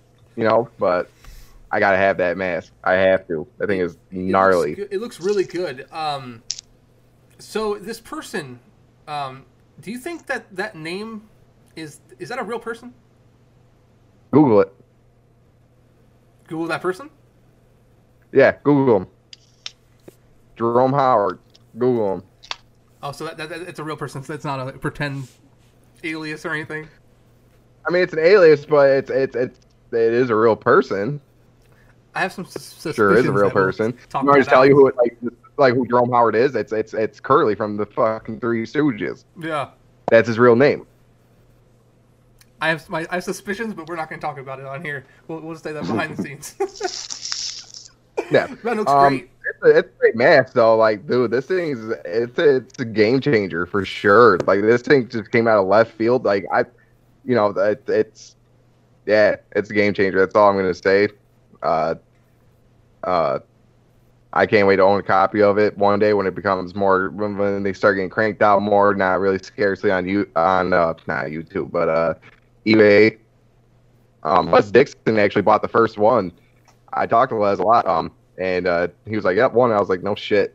I was like, "No way." And he told me it's like it was like a thousand. So I was like, "Holy fucking shit, dude! Like, that's crazy." Is it But the artist I did, the artist I did, I um, or I'm is pretty it certain it is. I'm pretty sure. no, no life cast? Do you think? Um, I, I like I said, I have no idea. Like, I can't say a whole shit. Like, uh, I don't know, like to that extent of like the detail, if it was ground up, if a life cast was used or what. Mhm. But uh, it's, it's it just looks fantastic. Like uh, it, not to talk shit about Dag, but it kind of blows that one out of the water a little bit. Uh, I was actually going to get uh, a cover mask from Nag, but I chose to go with the stretch Kirk instead because I wanted a solid look in H1. Mm. But everyone was like, "Oh, go with the PS7." I was like, "No." I was like, "I kind of want something more detailed than that," so I just went with the stretch Kirk because that thing is Yeah. spot on. That that I'll give Nag like that one is amazing. That one is great. I can't wait to see it. I can't wait to actually have it in my collection. Uh, but this cover mask, this new one that just came out, this thing is yeah, this thing is a game changer for sure. There's another one. Like good luck too. topping that. There's another one too. Remember, was it two years ago? Uh, it was April Fools. There was there was a mask that someone previews. It was on April Fools, and it was like, It was the id, is that what it's called? the id by James Mangrum. Yes, his uh, yeah, the Hebrew. I actually knew about his identity before he got revealed. Uh, someone else told me what it was. I'm not gonna tell who it was that told me that, but yeah, they told me that it was him. But I wasn't gonna spoil it. But yeah, yeah, man, I remember that. I remember that whole thing was between him and Neg. They were kind of like he was like challenging Neg, and I was like, you know what, this ought to be interesting. That one was pretty cool. That one's good. But the stretch Kirk, the stretch Kirk, I think that thing is more detailed. Uh, it's got a lot more details to it. I'm I'm just really excited to get my copy back from Jimmy when he when he's done with it. Um, it's yeah, I think it's great. Yeah, I, I, I- want I want one. I've actually talked to James uh, briefly, very briefly, about prices and things like that, and, and it's it's definitely something I, I plan to do in not the near future, but um, in time. You know, maybe this year or not this year, 2021. yeah. Um, that that would Like, I be like I want to own a James Carter piece. Like I'm just waiting until you know the right right thing comes along, and someone's not charging fucking uh, a, a decent car amount for it. a car payment. Yeah, man. Like it's like some of these people are like charging like what you can pay off your rent for like the next three, four months. Uh, it's like holy shit, dude. Like If you're California, I don't I know. like you know, one masks, but. I don't need masks that bad to spend that kind of money on them. Like Yeah.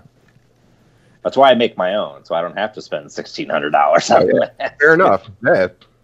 Uh, Cobra Dojo, thank you so much for the super chat. He says, "What do you guys think of Tots masks?"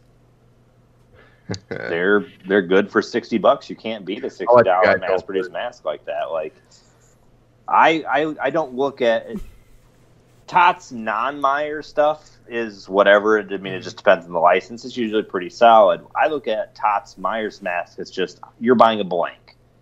You're unless you're going to, you know, only collect the stock stuff. Which if that's all you can do, do it. Yeah, I more mean, power to you. Yeah. I, I'm not going to say, you know, that your collection isn't, you know, something that you shouldn't enjoy just because it doesn't have a certain dollar amount ta- attached to it.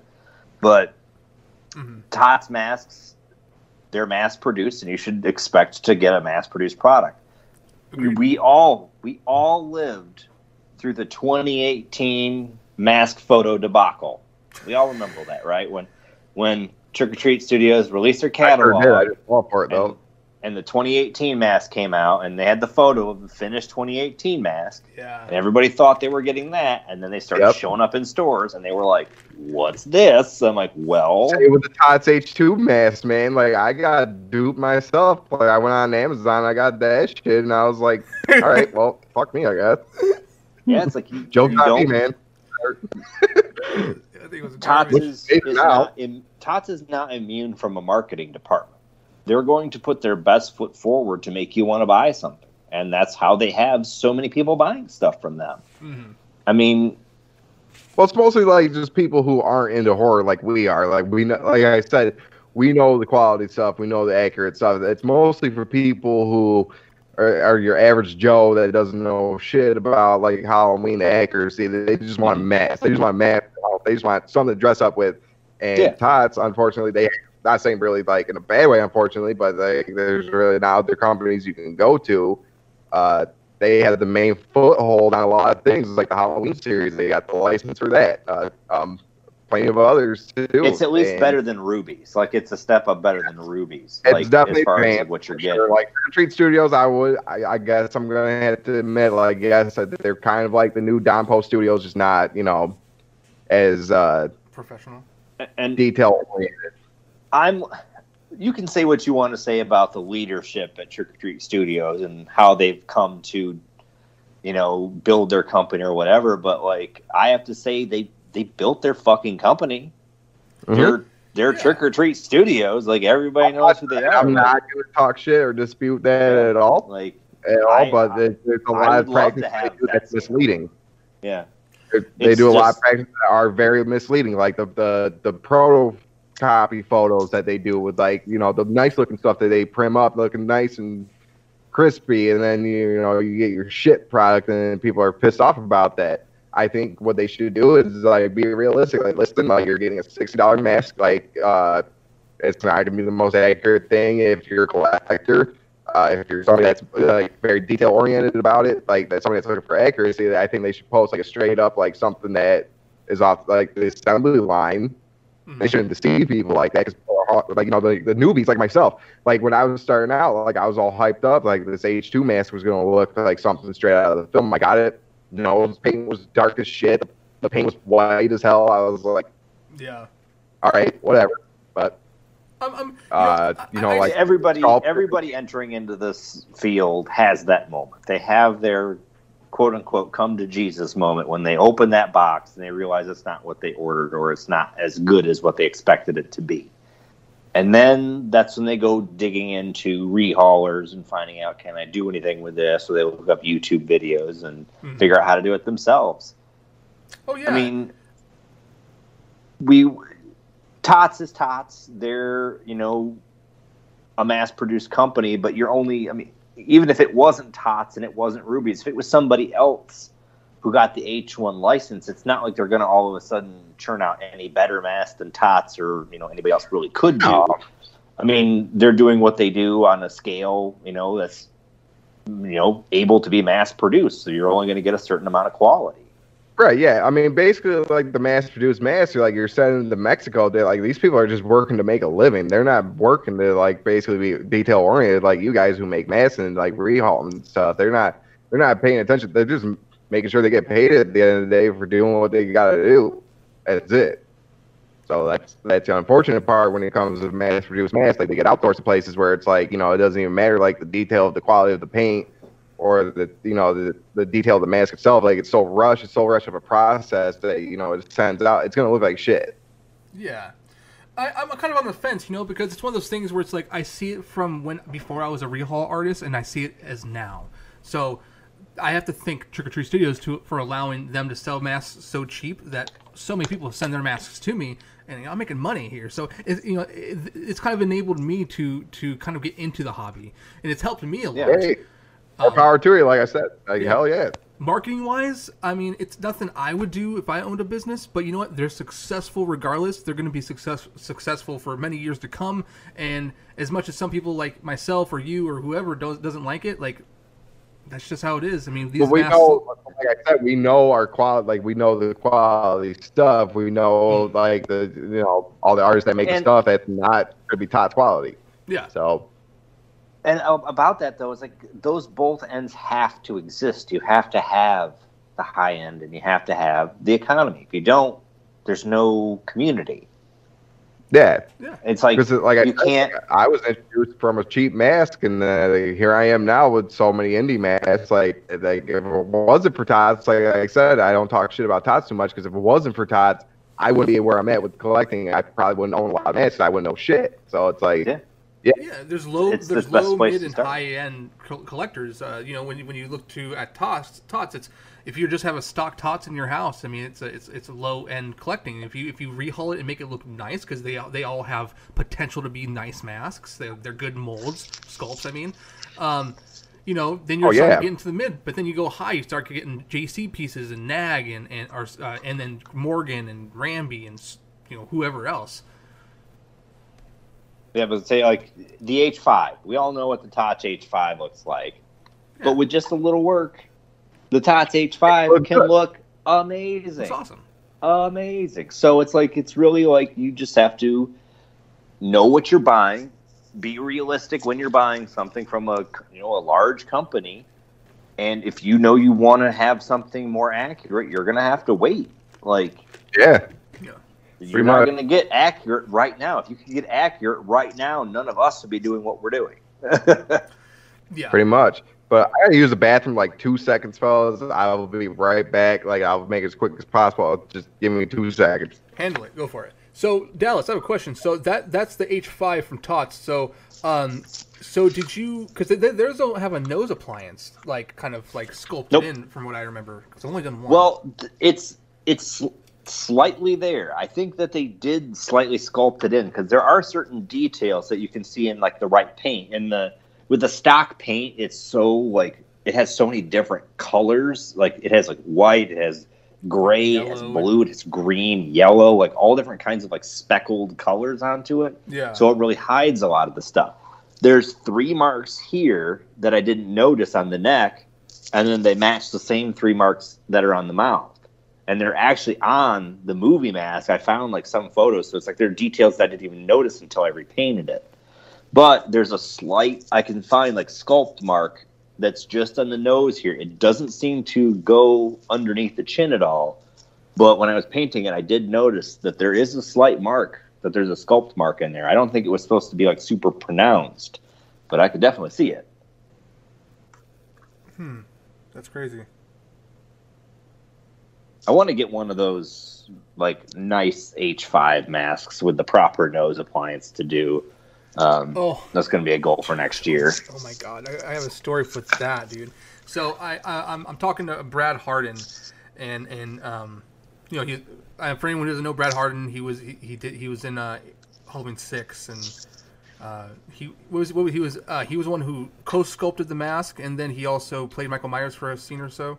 Um, so I'm, I got this SSN behind me, right? And then, but then I also get a B with the nose appliance not attached. You know, I, I thought I could attach it myself. Well, I tried to. I, the reason why it's not on camera because it looks like shit. Uh, it, it warped, like the nose appliance warped onto the mask when I was trying to dry it with latex rather than using an ad- adhesive. And dude, I don't think it's like I don't think it's salvageable. So Oh, it, you could probably fix it. There's got to be a way you can fix it. uh, it looks We'll all lumpy, like around the where, where the uh, appliance attaches to. You might have to. You might have to like. You could maybe like put some extra like thicker latex and just paint it in layers to like even out the the bumpiness in there. You'd have to build it up and see if you could maybe like fix that, or you might be able to remove the appliance. I mean, I, I've seen a lot of stuff, but there's a Uh, lot of stuff that you know like the the left usually you can eye. fix stuff. I, I messed up on the left proper eye as well. Um, I mean, it's an H5 mask. It's not supposed to look like completely perfect. Like, if you want, if if if the nose and stuff isn't exactly how you would want, then try and make it look like the the hero is today. You know, make it look more aged and decomposed. So it's supposed to look kind of saggy and weird. You know, like yeah. I mean, it's not ideal for the sculpt. I like though, like that being an SSN sculpt because that's what I've got. Is the you got the H5? I've got one of their unreleased 78 slash Kirks Yeah. from Sean Sean. Clark. Yeah. Um, Yeah, wonder- it's all wonder how man. Brad Harding got a hold of those molds, the SSN and the KNB. I don't know. The KNB would be easier to like figure out if he had ties directly to the movie. Since it was Greg Nicotero and all that stuff, like I imagine the candy and molds would just be easier access because it's being, you know, like he's closer to the set, working on like props and stuff. I don't know about maybe like when Sean was just closing down, maybe he was just selling off stuff that Brad may have picked it up. You'd have to ask him about it. Do you guys know the story with SSN? Like how they had access to all these molds? No. No. Because like from my understanding or what I've been told is because this is the only SSN I've ever been uh, I've ever came across. It's much smaller. Now, from my understanding, they had a, ma- more, a majority of their molds were uh, movie molds, like from the actual film. So, but I also heard stories where he got permission to use the mold. I don't. I, I never really understood the story behind that. Like, is it is it is it a acknowledged recast that was okayed by the person he got it from? I Like- think he had gotten because he has Sean Clark has a collection of like screen mold masks, like the ones that he showed off in his Myers collection video. I think maybe the H6 from H2O is an actual screen used mask. The rest of them are from the actual molds that were oh. on set. So he has copies of the same mask that they would have sent to set for those particular films. Mm, Um, hero masks. I don't. There's you know the 178 hero. There's supposed to be two more stunt masks out there somewhere. We don't know where they are. The H4 you know hero. Do we have any like idea? That's floating around between conventions here or there, right? which one? The screen one of one of the screen used hero masks From the for H4. movie? Oh, H four. Yeah, For H4. yeah. I There's like to a stunt mask that doesn't have the it has a lot of like weathering on it and it's really like you know has a lot of flesh tone on the face and stuff yeah. but that goes to the, like Tots has that at their convention because like one of the guys I think I, I don't know if he works for Tots or he's just friends with them, but like when I went to Halloween Forty Years of Terror, it was on the Tots uh, table table. Yeah, yeah and then no. Don Shanks has got one of the H5s yeah. I mean I see Yeah, that in one got too. that, that one got worked on because that thing was a. it was restored yeah it doesn't look exactly like it but it's better just to have it restored for the, sh- Yeah. the sake of it existing than rotting away completely Yeah. um Uh, movie chat and Morris, uh, thanks for the super chat. Appreciate it. He says so easier to find a quality Jason mask than a Michael Myers mask. And that's Materials. true. materials Yeah. plastic's cheaper than latex I mean yep. yeah. a hockey mask isn't necessarily a copyrighted shape. I mean, a lot of people sculpt their own and then they'll vacuum form press them, things like that. But hmm plastic is is a pretty cheap material to work with versus latex, where I'm spending you know, almost two hundred dollars for a five gallon bucket of latex. Yeah. two hundred dollars worth of plastic would go way farther, you know, for making Yeah. hockey masks. And I would say that Jason's mask is easier to make and replicate, but not his overall image. You know, because you got a lot more pieces depending on which Jason you're going. Whether you're getting a hood and a neck piece, or you're getting really complex, hard to find clothes, or Right. you know, like accessories and body pieces. It's almost the opposite with Myers. You put almost all your your money and your focus on the mask, and then it's just a jumpsuit. It's one thing, you know. It doesn't really matter. Like he doesn't have a lot of extra stuff. So Jason masks are easier to find and better quality, but finding Jason hoods that fit you, that are you know gonna last, things that are comfortable, those are things you're gonna have to find out because it's not just buying a Jason mask. It's so much more. Uh, Yeah, yeah, I agree. Because you put a Jason mask on, you, your fucking hair is all out and shit. You know, it's you don't look like Jason. Michael Myers Yeah, covers your head. Yeah, yeah. You know, you, you spend what sixty bucks uh, per gallon, right, of latex. Monster Makers. Uh, I don't see. Well, quick, quick little thing about Monster Makers. So they dicked me around for like two months. I bought a five gallon bucket of latex that was like over like two hundred dollars shipped because I wanted to get here stat because I needed it for projects. I opened that shit up. It is water thin, Ugh. water thin. I put five layers into one of my plastic molds. It was no thicker. Five layers of latex was no thicker than a latex party balloon. Like I pulled it out and it was just like just like the thinnest thing ever. So I called them, they didn't pick up. I left them a message. They never responded. I sent them an email. They never responded. So they just kept $200 of my money for a product I couldn't use. So after trying to figure out what to use to make it, you know, like, is there a way I could thicken it up? I couldn't find anything definitively to do so. So I had to shell out even more and buy Black Lagoon latex, which I really like. The Black Lagoon shit is it's thick, but I like to be able to knock it down exactly where I want it for my plastic molds. If you buy something that's too thin, Mhm. you can it's really hard to go back. So being it like a really nice like thick consistency, I can dial it in exactly to the project that I want to do it with.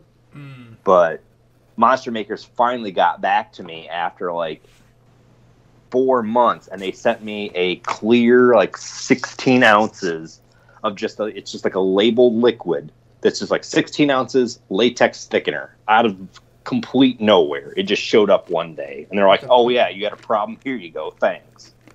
So Wow. monster makers like for for new for new people getting into the hobby do your research on the customer service of these places. Like monster makers is good to start out with sculpting kits getting i have like the ed head that i use Mhm. is for monster makers. A lot of the clay that i bought was from monster makers but their latex totally different story.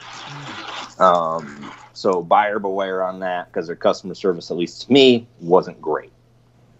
Um, but Yeah, like, it, it's quality is everything, and you're gonna pay for good quality latex if you're making stuff. You're making any kind of mask, like you're gonna you're gonna pay to get good stuff. If you if you cheap out, your masks are only gonna last a couple years, and you're either gonna have angry customers because their stuff rotted away in you know 12 months. Congratulations, you don't have what you bought, or you know you use cheap paint, cheap glue, cheap whatever. I see so much of it. it, it, it's going to start cracking. It's gonna, you know, I, I don't know. I'm not going. I, I'm not going to ask you what you do, but you know, I hear a lot of people say that. Uh, um, for for anyone in here who wants to do Michael Myers masks, I, I know that I, I get asked so many so many times a day uh, how to do these things. Uh, you know, you're going to hear a lot of people say the one third method. You know, water, latex, paint, and honestly, it's never worked for me. Um, so I don't do it. I, I actually just eyeball it now at this point. It's it's yeah, it's kind of a thing where it, it's really based on the equipment you're using and based on the air compressor you're using. Does your air compressor have a setting where you can change it? Because if you're using more latex, you're going to need a higher psi to spray it through there. Yeah. If it's not something you can adjust, you're going to have to thin it down, and then it's going to be super watery, and it's just going to run down the mask. Yeah. and you're gonna either have to start over or you're just gonna keep going over that anyway because you don't know any better. So it's just it's a good rule of thumb, but that's only if everybody was using the same equipment, which no one ever is. Um, Yeah. I go cheap, man. I use this this central, is it pneumatic um, air compressor from Harbor Freight, and then I just use like this right here. Yeah, I have a similar one. Um, when it comes to like advice to where to start learning making masks, if you want to make Myers stuff, you know, you're gonna like seek out people like Nick Malpagano. Um, he's got you know tutorial stuff on his website you can download on how to do that. If you want to learn how to make anything else, you know, like unique stuff, one-off stuff, look up a guy named Alan Hobbs of Yep. uh, Stiltbeast Studios. That dude is just giving out information left and right about how to do molds, masks, props, you know, anything. And it's all online. He's the dude is crazy busy. He does live streams and he'll answer like damn near any question the dude can. He's like one of the most giving guys in the prop community that I've seen. He's uh, So- he's the uh, the uh, admin or mod of uh, Latex Mask Central, right? Uh, Yep. one of them, I think so. Yeah, but the, the dude is just a great guy, and if you're wanting to get your foot in the door, doing if you don't even want to do Myers mask, if you want to do uh, his primary thing that he does is haunts, and he does like props for haunts and haunted attractions, things like that. Mm, So that's cool. Yeah, I mean, you can learn a lot from him. You can learn how to make some really cheap, really cool stuff. And then that even can translate to doing your own projects. It can translate to doing Myers masks. You can use his recommendations for tools. I've got some of the tools that he recommends. It's really good stuff. Yeah. Absolutely. Luke Goley, thank you so much for the super chat. He says, "After my special boy, what will your next film be?" And that's a great question. I, you know, I, I- I do want to go back to Michael Myers. I mean, I do because I feel like my first two attempts were shot on cell phones, and you know, I didn't have a uh, a team of filmmakers. You know, it, it was just a, a t- a team of people who just making something for fun. With my special boy, it's m- much more taking. You know, we're taking ourselves more serious. We're shooting with actual equipment. You know, I think you know we have an actual effects artist, an actual composer, and so on and so forth. Um, uh, cinematographer and, and such, and, and actor, actors and actresses who act. It's, they, they don't just they're not your buddies that you get in and then they, they pretend Yeah. you know. Um, so I, I want to revisit Halloween, but I, I I really want to do a Phantasm fan film. But I already have a, an idea for an original uh, film called Internal, and essentially it's this guy who suffers internal struggles uh, with he battles schizophrenia, and he gets hired on by a team of uh, aspiring filmmakers. And what they don't realize is they hired on a guy to play their lead character who picks them off one by one and kills them in real life. Hmm. Oh, That's good interesting. one. Yes, it, it, uh, I I can't dive too much into it, but yeah, that's kind of like a, yeah. Back burner project for the future. That sounds good. Yeah. I've been wanting to make a fan film of some sort. Uh, I had this idea like not too long ago. Uh, a friend of mine was playing Resident Evil Five, and I was looking because like on like loading screen stuff, it, it like shows like, uh, like basically like uh, it's like like a timeline of like like all the stuff from like the T virus and stuff being created in like the '60s and stuff. And I was thinking to myself like, what if there was a Resident Evil film that took place in Vietnam, like during the Vietnam War? That'd be that'd be Interesting. dope. like because there was a lot of there was a lot of like CIA operations that happened during that time. So it's kind of like I'm, uh, in my head, I was like, well, that would easily happen in Vietnam. Like Yeah. like like experimentation stuff. I was like, you know what? Like that's. I was in my head. I was like, that's that's kind of an idea. I kind of want to keep myself a little bit. I was like, in case like something I ever go forward with. I was like, you know what? Yeah, like that's a great idea because nobody's ever done that. From what I from what I can see, like nobody's ever done that. That's pretty cool. That's, that's very interesting. That that would be pretty dope, actually. I, I I can I can picture that. because there's because there's files and stuff like if you look at the game closely like a lot of stuff like happens in like 1968 69 like you know i was thinking like during like the tet offensive and stuff like something would be crazy going on like resident evil type like some sort of like umbrella like doing experiments during that time because I everyone's like so occupied with like the regular like mainstream vietnam war but they don't know about like the black ops stuff going on behind scenes like behind like all that shit Some real Call of Duty cool. zombies fucking Black Ops Zombies. Yeah. But just more like more Resident Evil oriented. Like it, like it fits in the storyline of of Resident Evil, like all the beginnings and shit of like the T virus and stuff. That'd be really interesting. Yeah. Nice. Uh, Luke Goley, thanks for another super chat, man. I really appreciate it. He said it would be awesome if you made your own Michael Myers timeline. You, you, well, we kind of It's did. hard. It's hard.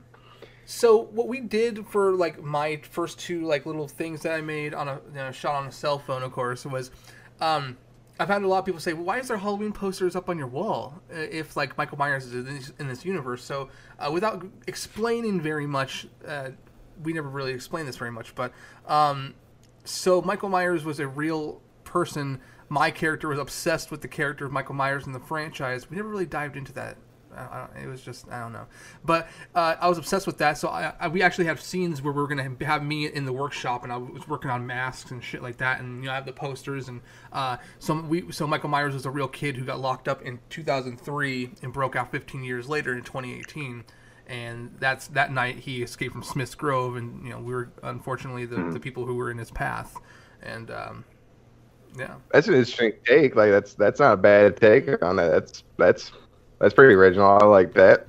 thank you. Yeah, I, I've had an idea like floating around because I'm not. I'm. I suck at writing. I've tried writing and shit before. It's just I'm more visual on like the directing side if I can do that. But one Meyer story that I wanted to do was based around. We all know the H2 has the association with the uh, Mr. Sandman song and how iconic that is.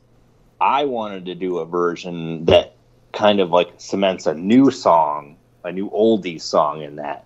Um, it's an old song called "I Will Follow Him," and the idea was is that Michael Myers randomly attacks Haddonfield one Halloween night, and one female survivor essentially goes crazy, and I can't. I'm trying to decide if I want to go to where she's like crazy in love with him or just crazy obsessed with him. Hmm. But she basically tries to seek him out because she assumes that because he didn't kill her in their first encounter, that maybe there's something special about her that he likes and that he won't kill her. So it's just kind of like thing where she's like she wants to find Michael, and it's not kind of like almost like a reverse final girl where like he's where they're not running from him, like he's out there just doing something, and she's trying to be put in his path, you know, in different ways to see what he'll do and you know, how we'll react to her. Ultimately, she would just be killed, but I kind of like the idea of like you, you don't have anybody really trying to find a serial killer; they're always trying to run from them, and Yeah. like having like that like crazed, obsessed, like Netflix kind of you know person with that kind of personality going after him that wants to find more information about killers and all that kinds of stuff. That'd be kind of an like- kinda interesting like- movie. Almost, almost like how Doctor Loomis was always like one step behind Michael, while and, and, he wants to be a, ahead of Michael, where she's kind of trying to do the same thing, but it's not because she's trying to stop him; she just wants to. She has like an infatuation with him. Yeah, like she thinks that like if she gets in front of him, that he won't kill her, and maybe she could change him and stop him from killing. You know, because hmm. there's something unique about her. And then it just ends up like it's kind of a spoiler, but we all know what would happen. Michael would just like look down at her and then just stab her, and she's Yeah. like, "Why? I thought I thought I was gonna be the one." Like, no, you're not the one. You're just a crazy person. You know, like Just a crazy fuck. you know, like just Yeah. like maybe like doing something like that. And I also had like an idea like way back in in the day when I was in film school that I wanted to do like a sequel more to Halloween four than Halloween five was. So I'm gonna I had Meeker, I had the drunk priest make a comeback. I had this great scene where the priest was essentially blinded by Michael Myers. He's wandering in a house and he can't see. So you can see like Michael like looking at him through the doorways and stuff, but he's just wandering through this through the Myers house. And he has no idea where he is. So Michael's just toying with him here or there. Um, God, there was a lot of stuff that I thought of back in the day, and then when I finally saw a lot of the other fan films, a lot of them were doing. It's like shit, you know, like Yeah. rip a bunch of people off. Um, oh, movie chat more uh, gave a super chat. Thank you so much. He said H4 reshot with a deep fake 78 mask. nope. I actually like the H4 mask. H4 looks different. I mean, they would have gone that route. They would have gone that route had had the mask been located, but unfortunately, those like, nobody masks knew where it were went. Kirk's. Those Yeah. masks were down post Kirk. Yes, Kirk's. they were. Yes, they were. Absolutely. A lot of people don't know that those are authentic Kirk masks. They just had to be converted quickly on the set that night. Yep. And that's why they look like that. Because Yep, everybody remembers the school scene where it's pink with white hair. that was a Kirk mask. There was, you know, like, well, they weren't necessarily the Kirk molds, but they didn't do like the traditional Kirk finish. Mm. The Yeah. finishing company mistook them what they wanted, so they finished them with pink flesh and bright white hair. They got four masks on set. They open up the trunk and they're like, "What the hell is this? This isn't right."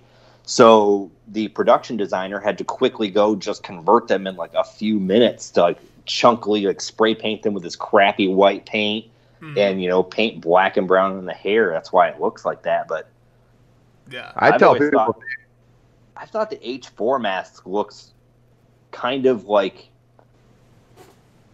just different enough to make him look not human. I always uh, like assumed like the H4 version of Michael Myers is as close as we would get as to like a mannequin coming to life and just like coming after you. Know, he's he doesn't walk human. It, it's like Michael's been dead for a very long time, and the shape is just trying to animate the body and the way he thinks that a human walk, you know, walks and moves. That's why he walks like that, and why he just doesn't look right as you know a character.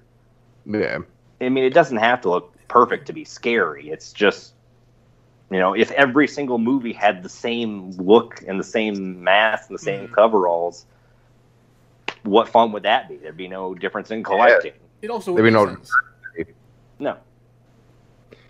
Um, I was gonna say, I tell people if they really want a good look at what what the H4 blank really would have been uh, before was altered stuff, is HG. Like HG, he puts out blanks of, of the Kirk of like the H4 Kirks, and they look like what it would look like it like when they showed up to the production studios for H4 when they were all pink looking and stuff. So that, I tell people all the time, like, if you want to know what it looks like, like it is a Kirk. It's not exactly like Dallas said from 75 mold, but it is it is a Kirk mask. If you look at HG's blanks, that's exactly what it would have been. Just you know, Yeah. You What they were what they more look- detail because it wouldn't good. have the extra paint.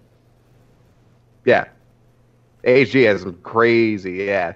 He's another one I would like to own a piece from. Yeah, absolutely. Uh, let me double check here. Someone asked, "Do I have a Freddy glove?" I do. It's in between Freddy and Jason, right there. It's just chilling behind um, the back. It's it's actually a NECA Nightmare on Elm Street Part One. And it's actually pretty Hmm. badass, and I got it for super cheap. Uh, it's pretty awesome. All right, That's so dope. we've been going for an hour and forty-two minutes. Um, we can go for what a couple more minutes. Um, you guys, you guys Yeah. have cool. I'm going to use I the restroom, and I I'll be back. Go right ahead, man. I'll go through and uh, I got some stuff that I pulled out that I got some things that I posted on Facebook earlier. I showed you already, Trevor. But I came across these enlarged BTS photos that my boss uh, my second job, my day job, he used to be an executive at Anchor Bay Entertainment, the company who produced VHS and DVDs and all kinds of stuff. So the some of these images were stuff that he said that they would have used to make the special effects, like photos, like the photo like reels in the DVDs and stuff. So I've got the one with PJ Soles and Tommy Lee Wallace, and then I've got another one of Jamie Lee Curtis smiling inside the closet during the closet scene while she's got uh, a bunch of blood all over her Man, it's so awesome. they were dug out of his basement, and the original photo credit is Kim Walker. I guess that's who took the actual photos on set that day. Oh wow, that's insane. That's crazy. I wish I knew people like that that worked on like sets and stuff. Yeah, like that's where I mean you see like Sean Clarke's got so much stuff, and Dude, that guy's got the hookups. He's like that so got so much everybody. access. Like It's like how, man. It's like how. I wish I was at his level. Like I love horror films, man, but that dude, he knows everybody, everybody. He's met everybody. It's insane. I wish like I, I just wish I, I could have. Yeah, another thing I ended up picking up used was the novelization I got a good copy of that. The like I've been meaning to pick up the novelization. Um, I haven't started reading into it too much. The book's kind of old, so I don't want to like open it up Yeah. too much. But it's got an interesting like extra detail about Michael and like Yeah, like his motive and stuff. Yeah, and I was reading like about that. it. Like I've I've never read the actual book, but I've read like um just basically the basic plot line, like the extra stuff they added in, like how his grandfather was like he he snapped and killed people and like the whole uh, the the whole Celtic like Samhain thing. That that was interesting. I wish they could have added that in the film, but at the same time, it's like I, I like the mystery effect. That's why I didn't like Rob Zombie's remake. Like everyone's you know all hyped up about it, yada yada yada. But to me, it's like I read the same story in the news. Like kid goes, like he lives in an abused house, like in an abusive household, snaps, kills people, ends up going to prison or mental hospital. Now, Like, I don't Rob know. Zombie movies, I have a like a, a big love hate relationship with. Let me see if I can find it on here. But I basically swore off watching the two movies by themselves. Um, there's a cut of this I'm trying to find, but somebody took. Oh, it's Cole edits on YouTube. Um, it's a different one. He re-uploaded and re-edited the same thing, but essentially, a guy named Cole Edits on YouTube took Halloween one and two from Rob Zombie and smashed them into one movie, one super fan cut, and it goes for about like an hour and forty-three. But it's a super quick pace. They cut out like almost all of the initial stuff with Michael being like trailer trash in the beginning of it. it just like it's just bam, boom, boom, boom, boom, and it goes through, and it's such a better version. The guy uses uh, music from 2018. He uses original music. He gets rid of almost all of the Rob Zombie score. I think And I know he- exactly who you're talking about. Yeah, I don't know he- the name of him. He tacked the H2 dream sequence on to the ending of the first Rob Zombie movie from 07. So it's kind of like a little more like cohesive story from the end of that. But it's the only way I'll watch the movie from now on. Like I just don't want to watch Good the idea. Rob Zombie cuts of it because the fan cut is, in my opinion, far superior than the actual cut of the movie. Yeah, You don't like Rob Zombie's Halloween? I like the fan cut of Rob Zombie's Halloween. I don't like Rob Zombie's Halloween. I love Like- that. I love that movie. See, I don't. I, I like I, like the back half of the movie. Like I, I don't hate the choices that he made for like his background and stuff. I hate the execution of like the Hmm. script. I don't like the rapiness of it. Like there are certain tropes that that Rob Zombie has in his movies that just do not belong in a Halloween film. And It's shock value though. Like I got in a, in a discussion with somebody because uh, like people, I've seen posts around saying, "Oh, you know, uh, horror films don't need to have rape scenes." Well, the thing is, it's it's shock value. Just like how when Michael, I, I tell people all the time, go back to the original Halloween. Michael killed the Wallace's dog. Who does that? Who kills an animal? Who's evil enough to to, to, to do that? Hmm. Him. And then like certain characters, who's evil enough to, to do that to another human being? and that's what creates a character's person. That that it gives you an understanding of how brutal some of Well, these characters that, are. but that wasn't necessarily that character because it wasn't Michael doing that. I'm, I'm specifically No. talking about the scene No, where the two guys rape the one the one other patient in front of Michael, and it's just a totally like like why why are we doing this? Like the the traditional jailbreak scene that they shot I where he breaks out and kills everybody. It's just such a better version of that. Like why did they have to do this extra version of it? Yeah. It has nothing to do Rob with Zombie, brutal. It's the same dude that came out of the House of Thousand Corpses, Yeah. the fucked up scenes in those, Devil's Rejects, 3 From Hell. Like, it's, See, those movies are his movies, but like it's he created those universes, so I I think he can do whatever he wants with those universes. right. I feel like if he's doing a Halloween movie, he should have like known that there were a few things that are just like for the Halloween series. There's just things mm-hmm. you don't need, you know. Like you can I be agree. extreme. You don't need a couple of things that he decides to do in these movies. Like But it's Rob Zombie, though. I mean, it's it's just his, like, it was his remake. Like, John Carpenter gave him the go ahead to do it as Sid, and he just added his touch fact to it. the fact that H two is nothing but a gigantic spite movie that like everything that he hated about the reception from H1 is reflected in H2. That why Loomis is such a dick as a uh, reporter and journalist because all the reporters and journalists were being dicks to Rob Zombie after the release of the first one. Like all of that stuff, Rob just said "fuck you" and threw it right at the screen, and H2 Yeah. came out of it. And H2 is something else. Like Movie chat I like more. Oh, sorry. What was Yeah. it? I was like, I like where I like the original like, idea that he was trying to do for H2. Hmm. Um, but again, like, I just think some parts of it were just like uncharacteristic, uncharacteristically too extreme to be a Halloween. like a supernatural element to it. Like I didn't, I, I didn't enjoy that. That's like there's nothing. Like yeah, like Michael Myers is supposed to have a supernatural element, but not to the point where he's like found his dead mother, like hallucinating, and it's like that's that just Fuck gets that. wacky. That's just it's you're trying too hard. You're reaching, you're reaching, man. Like I don't Yeah. know. Uh, movie chat more dropped a super chat. Thank you so much. He says off topic, but good vibes about It's Me Billy. Now I don't know if you two know what It's Me Billy is. It's a it's a fan film. It's Uh, actu- Christmas. Yes, yeah, correct. Yeah, so it's a, it's an un- unofficial sequel to uh, the film Fifty Years Later or something, and uh, yeah, no, no, I'm, I'm pretty excited. You know, I hope hope Dave does well. I mean, it looks beautiful. He shot it on a beautiful camera, has a great crew and cast and everything. So, uh, yeah, Good wish him idea. all the best. I like it. Looks it looks fucking cinematic, dude. Like it looks good.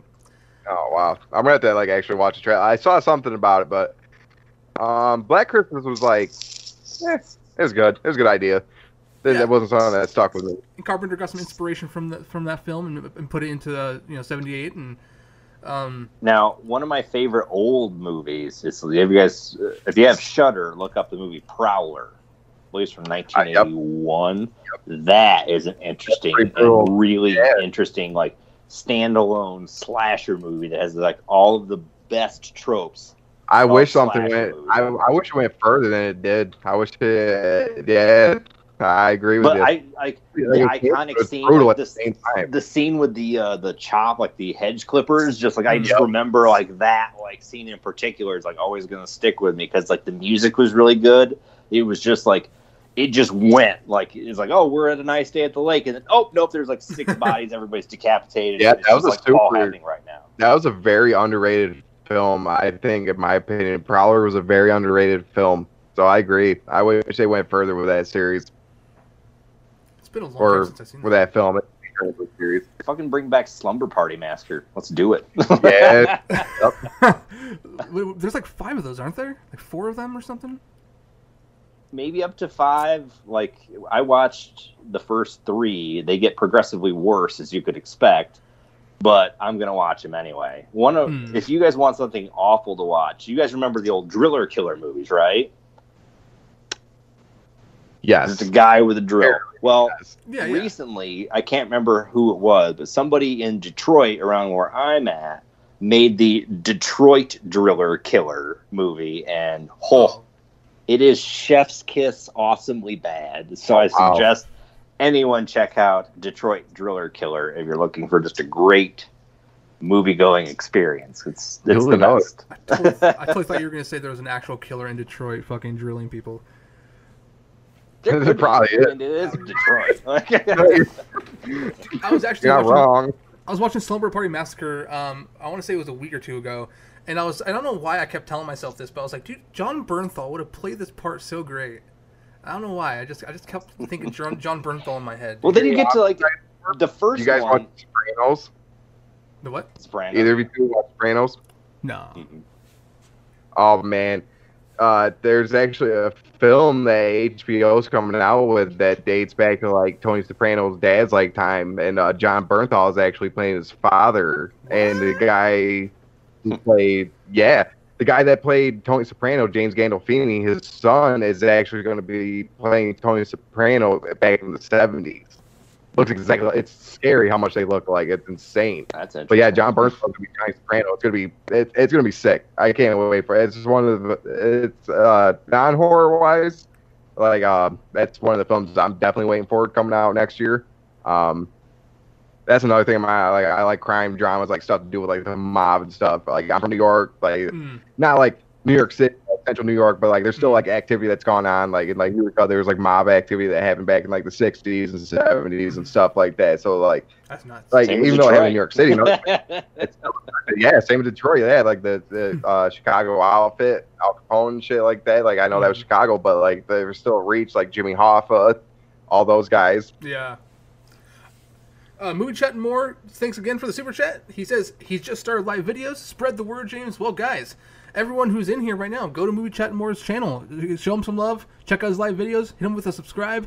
You know, let's help let's help each other out in this community. You know, let's, let's show each other some love. You know, uh, thank you so much, Movie Chat and more. Appreciate it. Um, guys, we've been going for an hour and uh, 55 minutes and 19 seconds. We have four, I said we have four more minutes left. Uh, is there anything you guys would like to to end this with? Oh, actually, no. I have, I have a couple questions. I have a question for you guys. What is not? I'm not going to ask who your favorite rehaul artist is, but what is your favorite sculpt in the hobby? Uh, hard one. so many great ones are coming there. Uh, out of all of mine and my personal, I'll say from my personal collection, out of my like my favorite sculpt, I would have to say uh, probably my next 75k. Like this thing is like it, it's good. Like, people ask all the time, like the details on it and stuff. Like uh, like people debate like the accuracy of it. I'm like, you know, if you look at some angles, like it looks like it, like it looks like straight out of the closet scene when when Michael's trying to break it in the closet to get the Laurie, like it's like that one angle looks Yeah. exactly like that. So to me, for personal collection, I would say the 75k. Until I get my Stretch Kirk, that thing is that thing's gonna be amazing. Nice. Good choice. What you Dallas? Yeah, I, I, other than what I produce, I don't really own any like high high end pieces. I owned a Nag 75k new mold special edition. Um, I sold that probably like six eight months ago. Mhm. The rest of my stuff is either stuff I've made or it's Tots masks. Like, I haven't found one mask that's like, oh my god, I have to have this mold. It's more like the ones that I like, I own now. Like, I own the one good scare. That's one mask where I was like, wow, when I looked at that mold, I'm like, how is this not something that's been produced? When I looked at it and heard the story that, you know, it was sculpted in like 03, Sean and Darren, you know, didn't really like the look, overall like end product of it, so they just never released it. I was like, what the hell? Let me do this. Yeah. I mean, if I had to pick, like, if I'm going to go for a Kirk mask, I'm probably going to look at, like, the original is going to be the best, like the 75 Don Post. Like, I like the original Don Post masks. Like, I'm studying, like, the original Don Yeah. Post, like, lineage, things like that. Um, I would just more mostly credit because all we're doing, everything we've all done, is just a derivative of Don Post Studios. So I'm just, I Yeah. would just say, like, give credit to that. Like, Yeah. the sculptors there who originally did the original Kirk, we're all still doing what they initially did. So I got to give the credit there. Like, the DP 75 Kirk from the original Don Post Studios is probably my favorite. Nice. Yeah, no, that's a great one. You know, what I think what really got me into wanting a Michael. I mean, I've always wanted a Michael Myers mask, but I think the one mask that really like took me by the hand and, and, and let me enter this world was the uh, CGP uh, Warlock. Uh, is it my favorite? I don't know if it's my favorite, but there's something about it that I just gravitate towards so much. Like, don't get me wrong, there's all these nag pieces that are really great, you know. Um, and then you got the DIYs or GKYs, whatever you want to call it nowadays. And then you got like the the uh, H2SM, H1SM. You got Creep, and, you know all that. But something about the Warlock just really like, I don't know. It's, it's fucking awesome. Yeah, that's Terry, the Warlock. Terry nailed it. Yeah. Yeah, oh yeah. Like the recent copies, like my copies, are like insane. Like I've gotten so many compliments on it. Like everyone's asking me, like, "What'd you ask for? What'd you like with that?" I'm- literally just tell people, like, just ask screen accurate. He'll do it the best he can, and he, he delivers, man. Um, I know, like a lot of people talk about like Terry's past, like this, that, and the third, but it's kind of like you know what? This is where we are now. Here we are. Like he's redeemed himself. Like he's at where he's at. He's still producing them. And it's kind of like he's got to deal with it. Like I don't know, and like for so when it comes to like H two, I would have to say the Warlock's my favorite. It, it, it nailed that stretch and everything. So for sure, the Warlock. When it comes to H twos, yeah, Warlock nails it.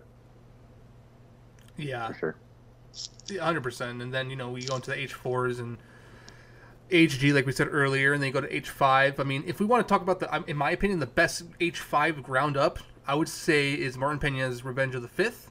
Uh, best ground up Yep. H5, but obviously you know we got the SSN behind me, and then I got the KNB over there. So, but ground up, yeah, and then H6. I mean, you have an H. You can't really tell because it's behind the H5, but there I have a. I think that's a um, not a wicked red, but a raining red. I think it is. And it's funny because I was Oh, yeah, talking to Chris, Reds. and I have the, the German steel book with the lenticular cover, and he was he told me or informed me that like uh, that was actually based off of that mask.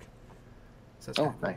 Yeah, it, I really, I really enjoy. As a side note, I enjoy the A. Michael Lerner image of H6 than the George Wilbur image of H6. You know, like Yeah. a lot of people don't know about the reshoots and stuff. So like, there's like even like different versions of those masks if you're trying to achieve the reshoot look of it versus the original look from Wilbur. Yeah, I, I, I'm a fan of A. Michael Lerner's uh, portrayal. He was just a little bit more menacing. I love how he chases the the dude. Uh, is, is it like underground or something? I don't know what, what, what it is, but you know, it's his father in real life, and the, that guy he's chasing was actually stuntman for Halloween Four. Uh, I don't remember his name. I think the guy uh, George Wilbur said that I think he was the stuntman who took the face like he had like his face like smushed into the bars. Like it was like another guy running, and then George Wilbur cut and was the guy who was getting his head smashed against the grate before it was like pushed through and the door fell down. Oh, really? I think there's some DVD extra figures that George Wilbur said that, like he like essentially was working with the guy who replaced him as Michael Myers, and it wasn't the best experience. I it makes sense. He was a stunt man, so Yeah, so he was just doing different stunts on the movie when they ended up, ended up doing the reshoots. Did not know that. Uh, But so another thing, do you guys prefer? We're talking about eight six real quick. Producer's cut or theatrical cut? Producers. I anything. So with me, when it comes to films, I like director's cut because that really gets out the director's image of what they want. Like for me, like Dawn of the Dead, there's like 20 million fucking other cuts, but for me, the director's cut, it's longer. It shows what it's supposed to be, like how it's supposed to be any because directors, they don't like when realistically, like with directors, they don't get to do shit. Like at the final end of their product, like they can't do anything with their stuff. But when it, like like I said, when director's cut comes out, that's their image. That's what they wanted to see with it. That's what they wanted to do with it. So that for me, I like I like producer's cut, director's cut, like some like like the cut where that didn't make it because it was either too much, it was something that somebody somewhere didn't agree with, they didn't know shit about what they were talking about, or because simply it's just how studios work. hmm So director's cut, that's that's all raw material. I'm gonna pick theatrical cut, and and this is why, um, because in the producer's cut, Michael fucks Jamie, right? and it's like, and like, bro, like, okay, so check this out. It's not, it's not even only that Jamie's 15 years old at this point; she's a minor, but that's his niece, bro. He's, it's oh. Yeah, like I think that they. I do like the ambiguous atmosphere that the, the theatrical cut gives, but yeah, you know what? Yeah, that one did fuck up a little bit. I'll admit for sure. I forget about that. She's all, please don't hurt me, Michael. And it's like, oh no, I'm just gonna penetrate you.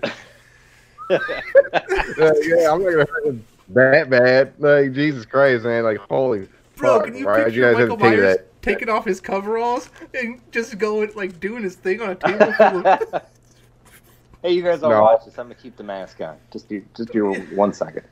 I couldn't even imagine being someone on the set just like like. this. Are we doing this? Is this a Halloween movie? Like, like did anyone even watch the original films? Like, why are we at this point right now? Like, this is ridiculous. Who came up with this idea? You're fucking Yeah. fired.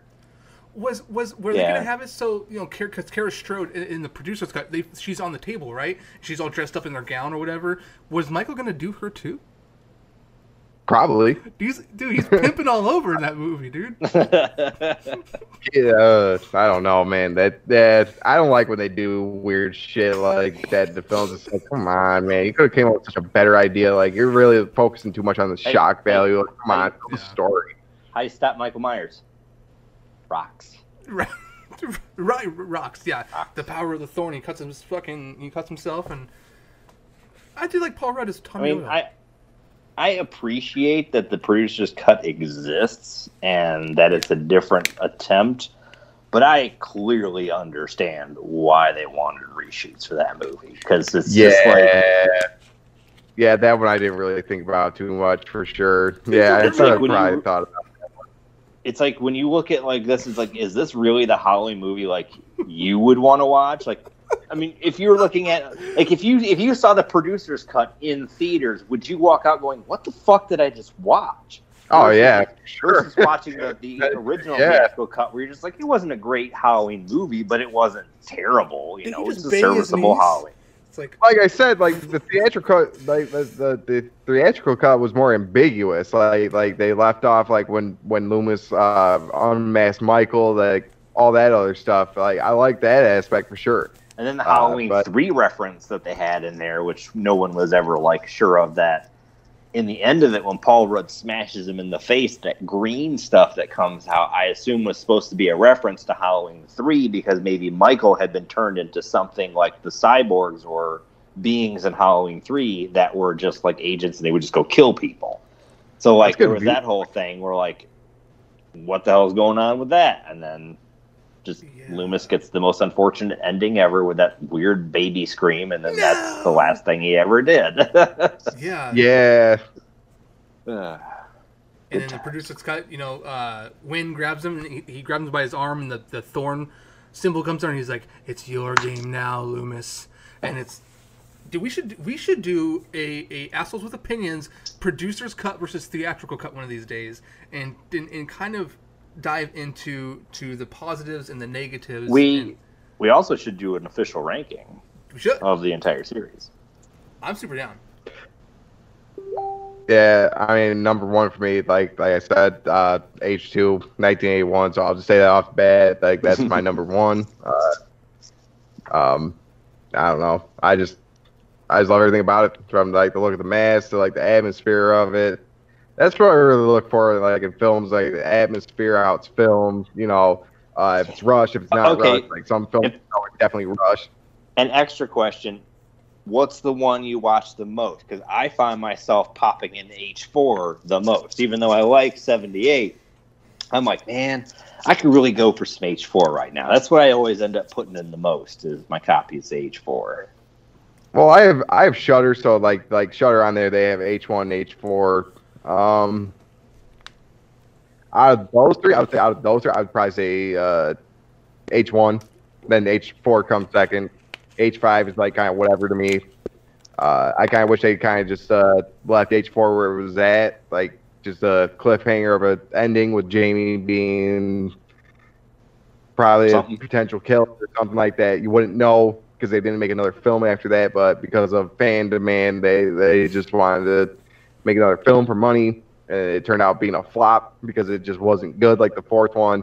Uh, but yeah, in that order, I'd probably immediately now I would say H one, H four, but like H two out, out of all of them for me is it's just number one. I find myself watching the first, the fourth, and the sixth the most. Well, Okay. well, well, Rob Zombie's Halloween. Actually, sorry. If we're, if, I- I'm, I'm only referring to the original series, not not the Rob Zombie ones. But if, if we were to include Rob Zombies, it would be the uh, Rob Zombie's Yeah. Halloween one, part four, then one. But for not, it would be one, four, and six.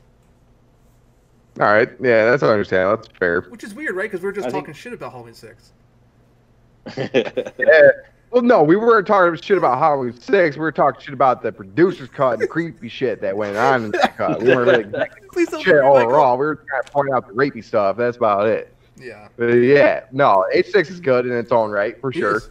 Uh, like you said, I wish Paul Rudd came back as Tommy Doyle for the for Halloween Kills, but Cool. at the same time, uh, Anthony Michael Hall, like that's good. That's gonna be good. Like Breakfast. Club Kid, like that's gonna be good. Like I'm excited for that. I don't know.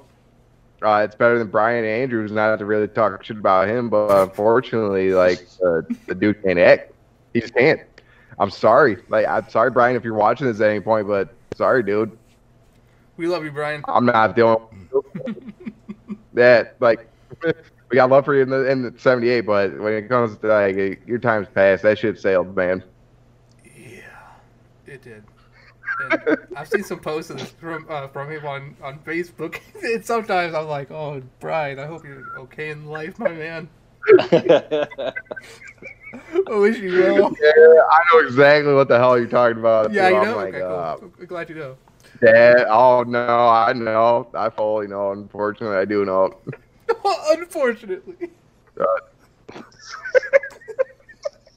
like I said, not talking about the dude, but like it's kind of like, like unfortunately, like I don't think he's seen much work since 1978. So it's like I'm not. Am I really the asshole? I'm just a fan that's just giving some criticism. That's it, really. You're just an asshole with an opinion.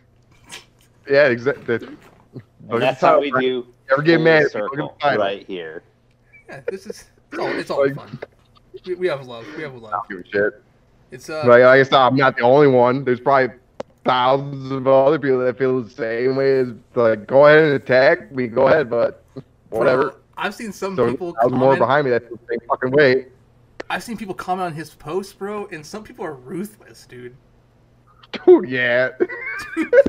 I'm like, you know what? At least I can be at that level. I'm just gonna say something right now since I'm on a public platform, but I'm not gonna go too hard with it. But buddy, I'm gonna be straight up with it. I'm not gonna beat around the bush.